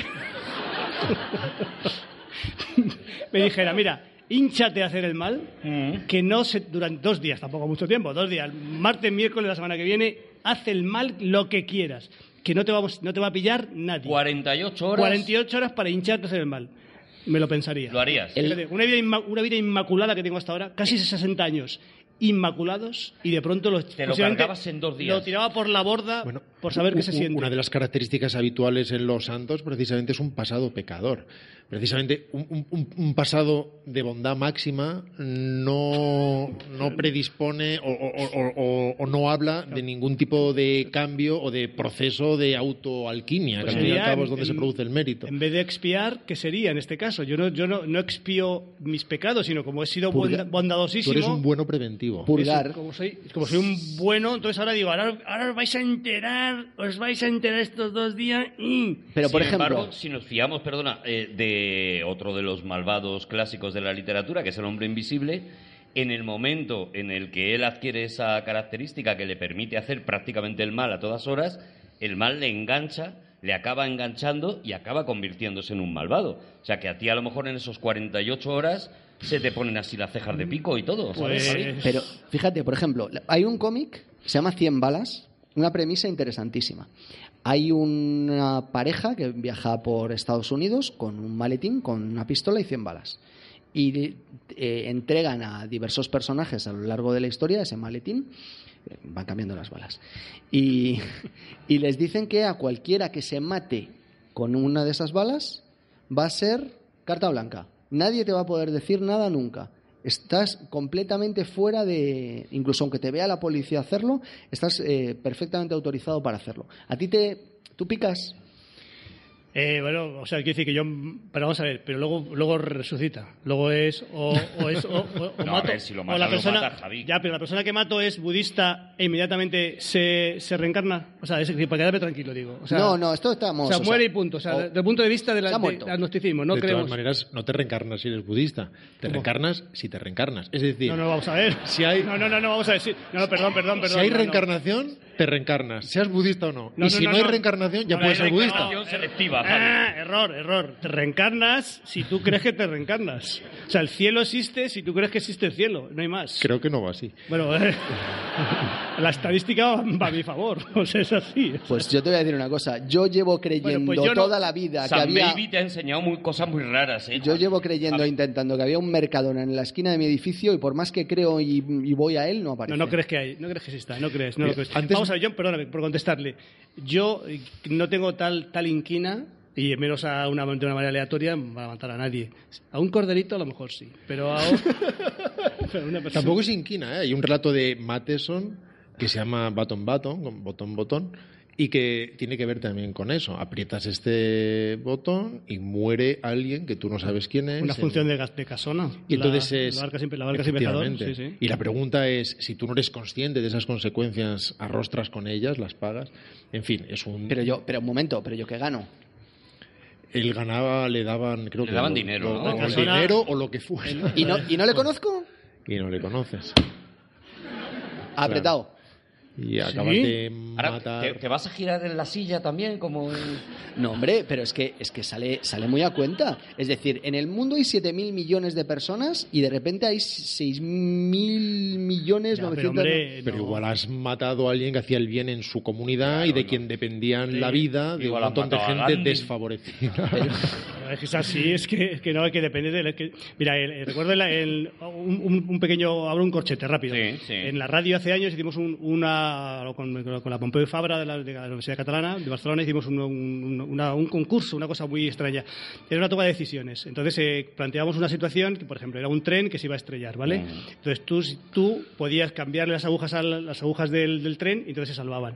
Todo el mundo lo hacía. Todo el mundo decía, ¿lo harías? ¿Lo salvarías? Te a ti, corriendo, hacerlo y tal. Todo el mundo salvaba los, el, el tren.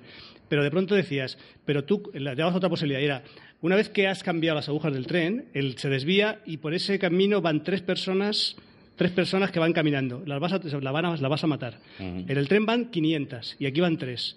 Pues la mayor parte de la gente decía, no, no, pues que se estrella el tren. Yo no quiero tomar la decisión asertiva de que tiene por- que por ver, mí- tiene sentido, porque esas personas son reales y el otro es una masa, es el tren. Es 500 personas de una masa diluida en la nada, frente a tres personas fácilmente individualizables.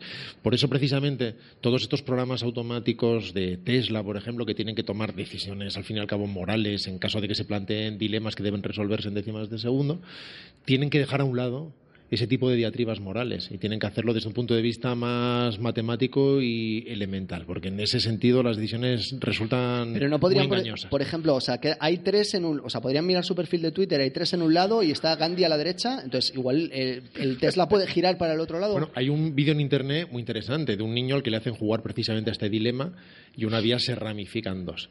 En una hay un ser humano cruzado en la vía, un muñequito, y en el otro lado de la vía hay tres.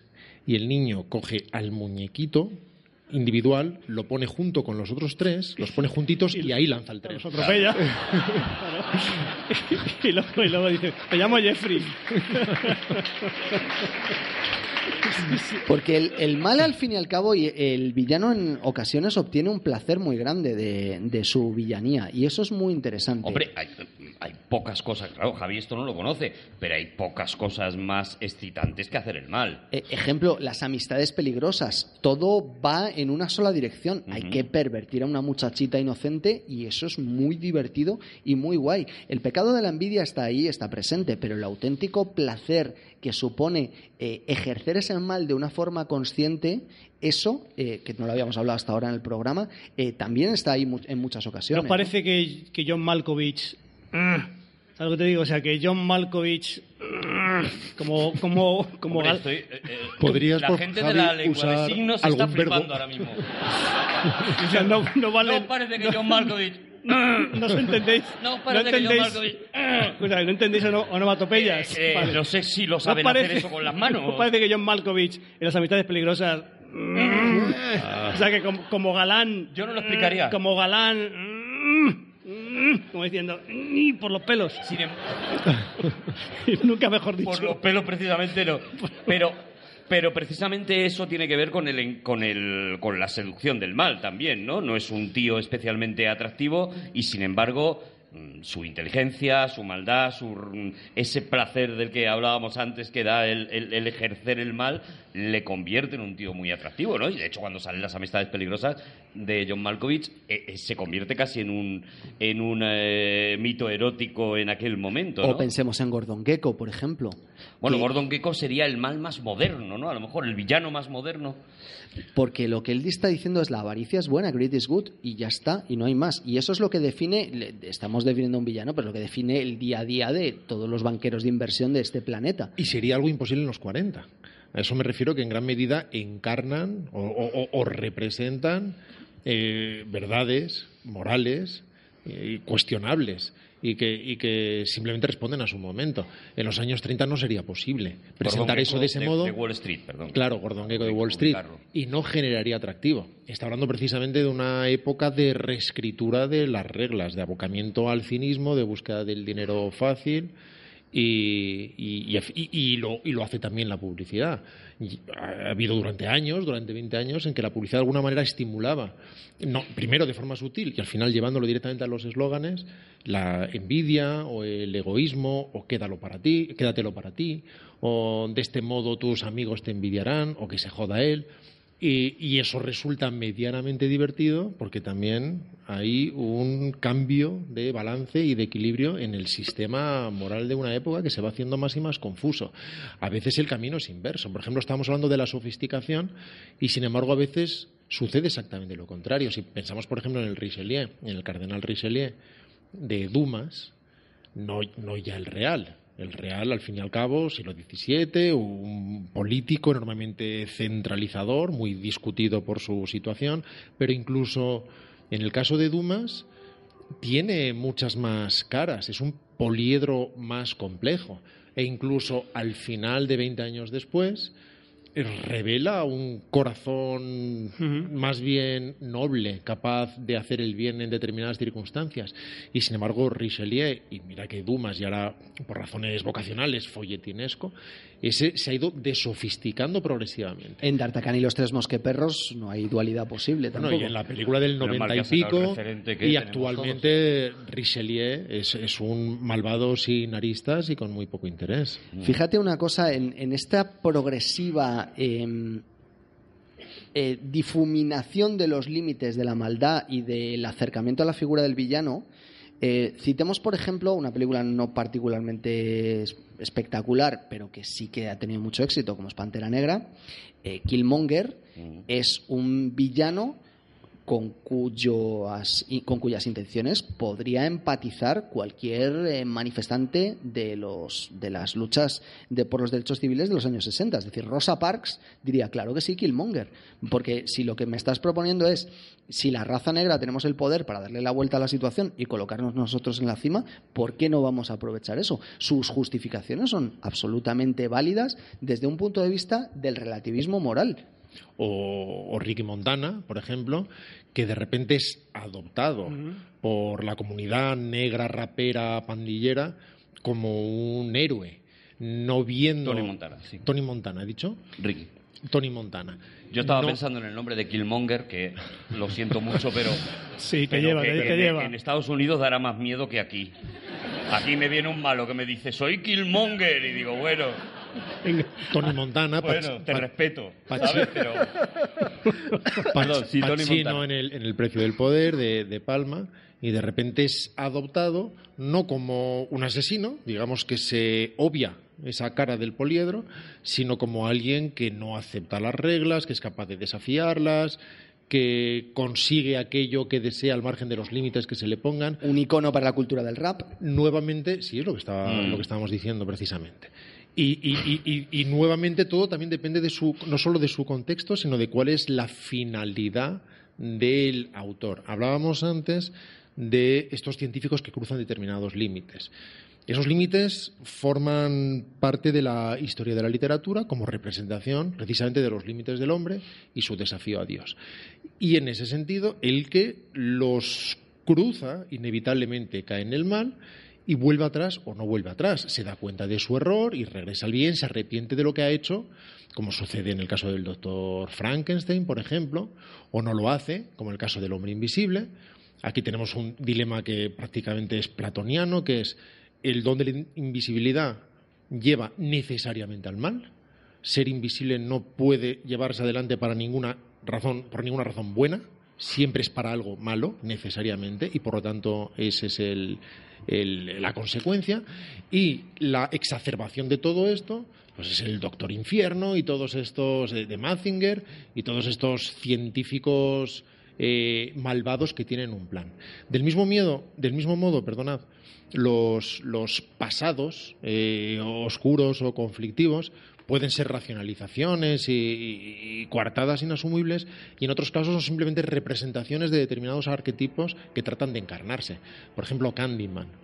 Candyman tiene un pasado como esclavo que ha sido injustamente condenado por la violación a una mujer blanca y vuelve a vengarse. En realidad no es tanto que vuelva a vengarse, sino que encarna un determinado pecado colectivo que representa y funciona de una forma mucho más conceptual y no como coartada, sino que él prácticamente está al servicio de una determinada entidad o energía abstracta que se crea como producto de un determinado pecado. Así que el contexto nuevamente lo, es todo y la funcionalidad moral del autor, que suele ser una. Os pregunto. Eh, ¿Y el villano simpático? No hemos hablado del villano simpático. Ah, es verdad. El villano simpático. No que sea no que simpatice, sino que sea simpático. Que sea, majete, Que sea divertido.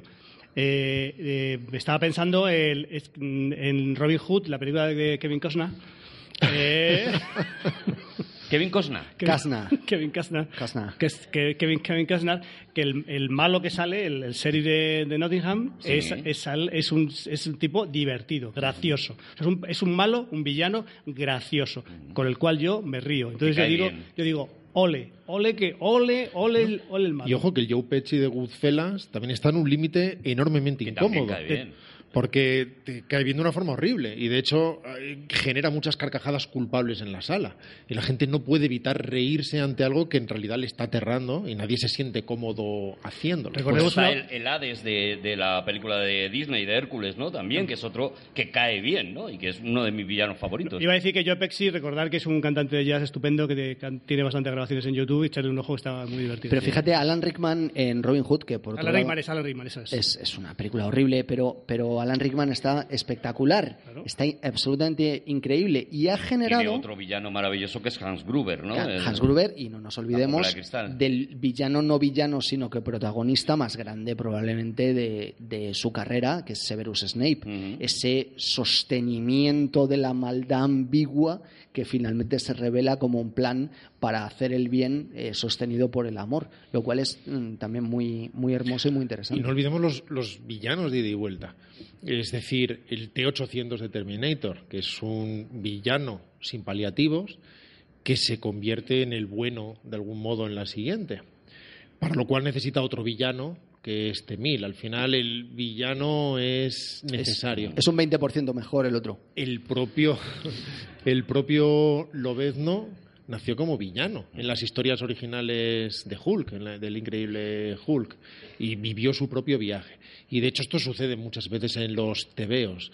Eh, Magneto, Punisher, por ejemplo, es otro de esos villanos ambiguos. ¿no? Magneto tiene uno de estos pasados antipáticos de, mira, si quieres hacer cosas, tú hazlas, pero déjate de rollos con lo del campo de concentración, tú mata a quien tú quieras, pero que de repente es de los buenos y durante un tiempo incluso dirige la academia y vuelve a ser de los malos, o Fénix, que es un personaje mm. positivo, que de repente deviene en esta Fénix oscura, incapaz de controlar su poder y absolutamente amoral y con un potencial destructivo entero, eh, eh, eterno, en fin.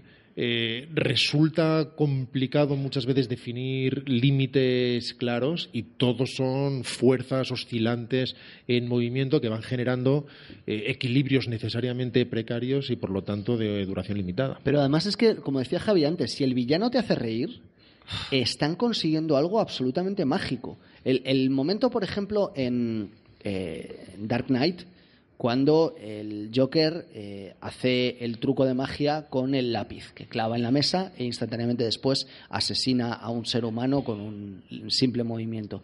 Es imposible no reír en ese instante, porque es un momento objetivamente cómico.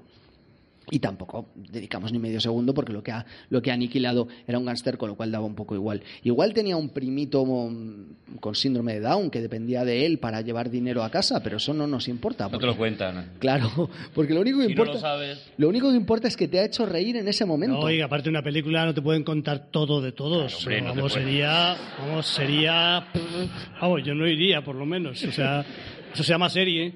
Eh, O, por ejemplo, Killing Eve, no sé si habéis visto la serie, es maravillosa y muy divertida. Eh, la villana de la historia es muy graciosa y todo el rato está haciendo, está haciendo maldades que son objetivamente divertidas y que tienen una comicidad y un slapstick eh, detrás muy, muy interesante. Mm, lo- lo sorprendente es que, como decía Rodrigo antes, refiriéndose a la avaricia de Gordon Gecko, esto hace 20 años hubiera sido completamente inasumible por el público. Eh, Era, era la pregunta que yo tenía para vosotros. ¿Creéis que ha cambiado con eh, la normalización, por ejemplo, de apreciar pues eh, la codicia, el interés por el dinero, el interés por el poder? ¿Ha cambiado la visión de gente que podía ser considerada villana y que ahora mismo podría ser, pues no lo sé, a lo mejor presidente de los Estados Unidos, por poner un ejemplo? ¿Ha cambiado la... Y no estoy pensando solamente en eso, sino en, la realidad, sino también en la ficción. Series como Narcos, de alguna manera, están también haciendo eh, que el villano se convierta en algo como mínimo atractivo. No, no, no, no digo que empatices con él, pero como mínimo es alguien que mola y que, y que estás ahí detrás de él, ¿no? Sí, está, eh, está sucediendo por, por determinadas razones. A veces también eh, se comparan cosas en, en- en planos de desigualdad, porque representan cosas di- distintas. Eh, por ejemplo, la maléfica de la Bella Durmiente o la madrastra de Blancanieves son malas sin tacha, Mm. tienen un único objetivo. La maléfica moderna o la madrastra moderna son muy divertidas y con actrices muy jugonas en sus papeles, sea eh, Charlize Theron o sea Julia Roberts. De hecho, componen personajes muy atractivos. Y muchas veces podríamos pensar, por lo tanto, ahora los malos son los buenos. Bueno, muchas veces, de alguna manera, se convierten en el azote de determinada mojigatería, por ejemplo, que no era lo que representaban los personajes originales, sino que cada uno de ellos empieza a jugar en un tablero distinto, representando arquetipos ligeramente distintos, que no necesariamente desvían las cosas moralmente, sino que convierten en un juego con sus propias reglas un juego viejo. De hecho, Madame Duré en Blackwood, por ejemplo, eh, es una mujer que tiene un objetivo absolutamente loable. ¿Cuál es y- esa? ¿Cuál es de- de- de- Blackwood. Es una, yo luego, luego te la presto. La tienes que ver, está guay. Sí, está bien. Está, está guay. En Blu-ray la tengo. Creo que es comedia. Yo me El- veo sobre todo los extras. Los extras del, del Blu-ray están muy guay. Sale un tío guapo. En, en Blackwood, Madame Duguay eh, tiene un objetivo loable y que yo banco completamente. sí. Es decir, si tenemos que elegir entre recuperar el arte, eh, la matemática y las novelas o matar tuiteras, evidentemente tengo muy claro que lo, lo que voy a escoger. Es decir, ella está haciendo algo eh, objetivamente puro y positivo. Lo que pasa es que, claro, como la historia nos la cuenta un loco desde el punto de vista de Kit, entonces es que tenemos que, que darle un poquito la vuelta, ¿no? Y en cualquier caso, muchas veces con estos villanos no se trata de justificarlos, sino de explicarlos, de, de explicar cuál es esa motivación. En el caso de, Madame Duré, su objetivo es matar cinco- a cinco niñas. Su objetivo es preservar el arte. Los métodos son muy cuestionables y cada uno eh, tendrá una posición probablemente muy clara sobre, sobre qué opina sobre lo que sucede. Pero sea Hitler, sea Madame Duré o sea Ozymandias, hay O una Gandhi. razón O Pol Pot, por favor. No, no, ahora vamos con Pol Pot.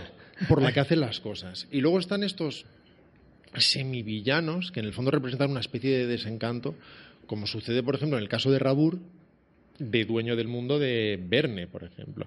Es un malvado, eh, no exactamente, y a la vez tiene la génesis perfecta para ser un supervillano, y desde luego deja bien claro a todo el mundo que podría acabar con el mundo, que es el dueño del mundo y que podría acabar con él desde el aire o desde la tierra. O Ne- Nemo, por ejemplo, mm, tres cuartos de lo mismo. ¿no? Claro, lo que pasa es que en Dueño del Mundo hay aún más desencanto. Es una novela muy corta en la que Verne parece reflexionar sobre ese futuro beatífico que él mismo atribuía al progreso científico como, como fin inevitable y cómo décadas después la realidad no está demostrando eso. y de alguna manera en este Rabur hace encarnar esa decepción en un científico que se aparta de todo, como sucede efectivamente con Nemo, que crea este ingenio que la policía de todo el mundo persigue para tratar de que explique cómo lo ha conseguido y que deja claro a todo el mundo que en cuanto él apretara el botón adecuado, eh, todo desaparecería posiblemente muy tentado de que así fuera. Nos quedaría Pol Pot, Javi ya, y cerramos arribita del todo. Una- unas pinceladas. Una ¿Por qué, pincelada de- por qué te gusta, ¿Por qué te gusta Pol Pot, Javi? Pol Pot es, para mí es Cru, es mi villano favorito. O sea, es, o sea, es, es algo impresionante. O sea, las, las andanzas. Él o sea, tenía los gemeres amarillos. los gemelos rojos. Y, y es- esto es del año 70 y es impresionante. O sea, el eh, Camboya, ¿cómo se llama? Eh, Campuchea se llamaba. Mm. Entonces Pol Pot es el dictador de- comunista de, de Camboya y entonces eh, empieza a, la- en fin, a matar gente de hambruna. de- da igual, mata gente allá, allá cada, cada historia. Da igual, es un malvado, hace Pero lo que llega, tiene que hacer. pero llega un momento que es donde ahí, donde ahí se convierte, igual que Mengele era mi, mi favorito en Occidente porque silbaba cuando hacía atrocidades. Este Menda llega un momento y dice, no, no, es que lo que hay que hacer es que los intelectuales son enemigos del pueblo. Los intelectuales son enemigos del, del pueblo, hay que matar a intelectuales. ¿Y cómo distinguen los, los intelectuales? Dice, pues todos los que lleven gafas, los matamos. Pues, Estoy súper a favor. Así de, así de crudo fue la cosa. O sea, así de cruda. Todo el mundo que tenía gafas, a la casa. A, a- a que se extingan. Pero es un poco Entonces, recu, o sea, llegan los escuadrones de la muerte de los gemelos rojos y tú te quitas las gafas y eres Superman Sí, de pero, repente. pero tienes las cositas en las... la nariz, tienes los golpecitos. Se quedan las marquitas. Bueno, está claro, el villano favorito de Javier Cansado es Pol Pot. En la ficción Yago y en la, y en la realidad Pol Pot. Eh, Juan, ¿tú te posicionas? No, Pues- no me gustan las listas tampoco especialmente, pero mm, es evidente que probablemente el más grande de la historia del cine sea Darth Vader por su complejidad y en la literatura es muy difícil no escoger a Yago, evidentemente. Y Rodrigo, ¿tienes alguno así? Ya sé que no es el, más, el favorito, pero bueno, uno. A mí me gusta mucho como malo el actor secundario Bob, Maravilloso. porque es un villano improbable. Muerte contigo estoy. ya. Bueno, perdón, y hemos, no hemos hablado tampoco de los villanos, que son los, los, los aláteres del villano jefe. Que son los que hacen, las, los que, hacen los que pisan, el, pisan la mano de la, de la chica cuando está en el, el acantilado. Los Minions. Que de- son- No, eso se llama Enforcer. Pues esos. Y eso, esos, fijaos, son todos calvos. No digo más. Son todos calvos. Por ejemplo. Darth Vader es el Enforcer del emperador. Vale.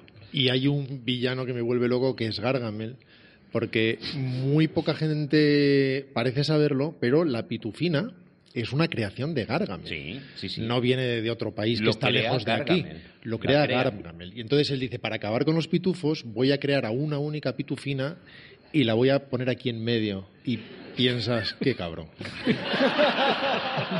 ¡No vamos!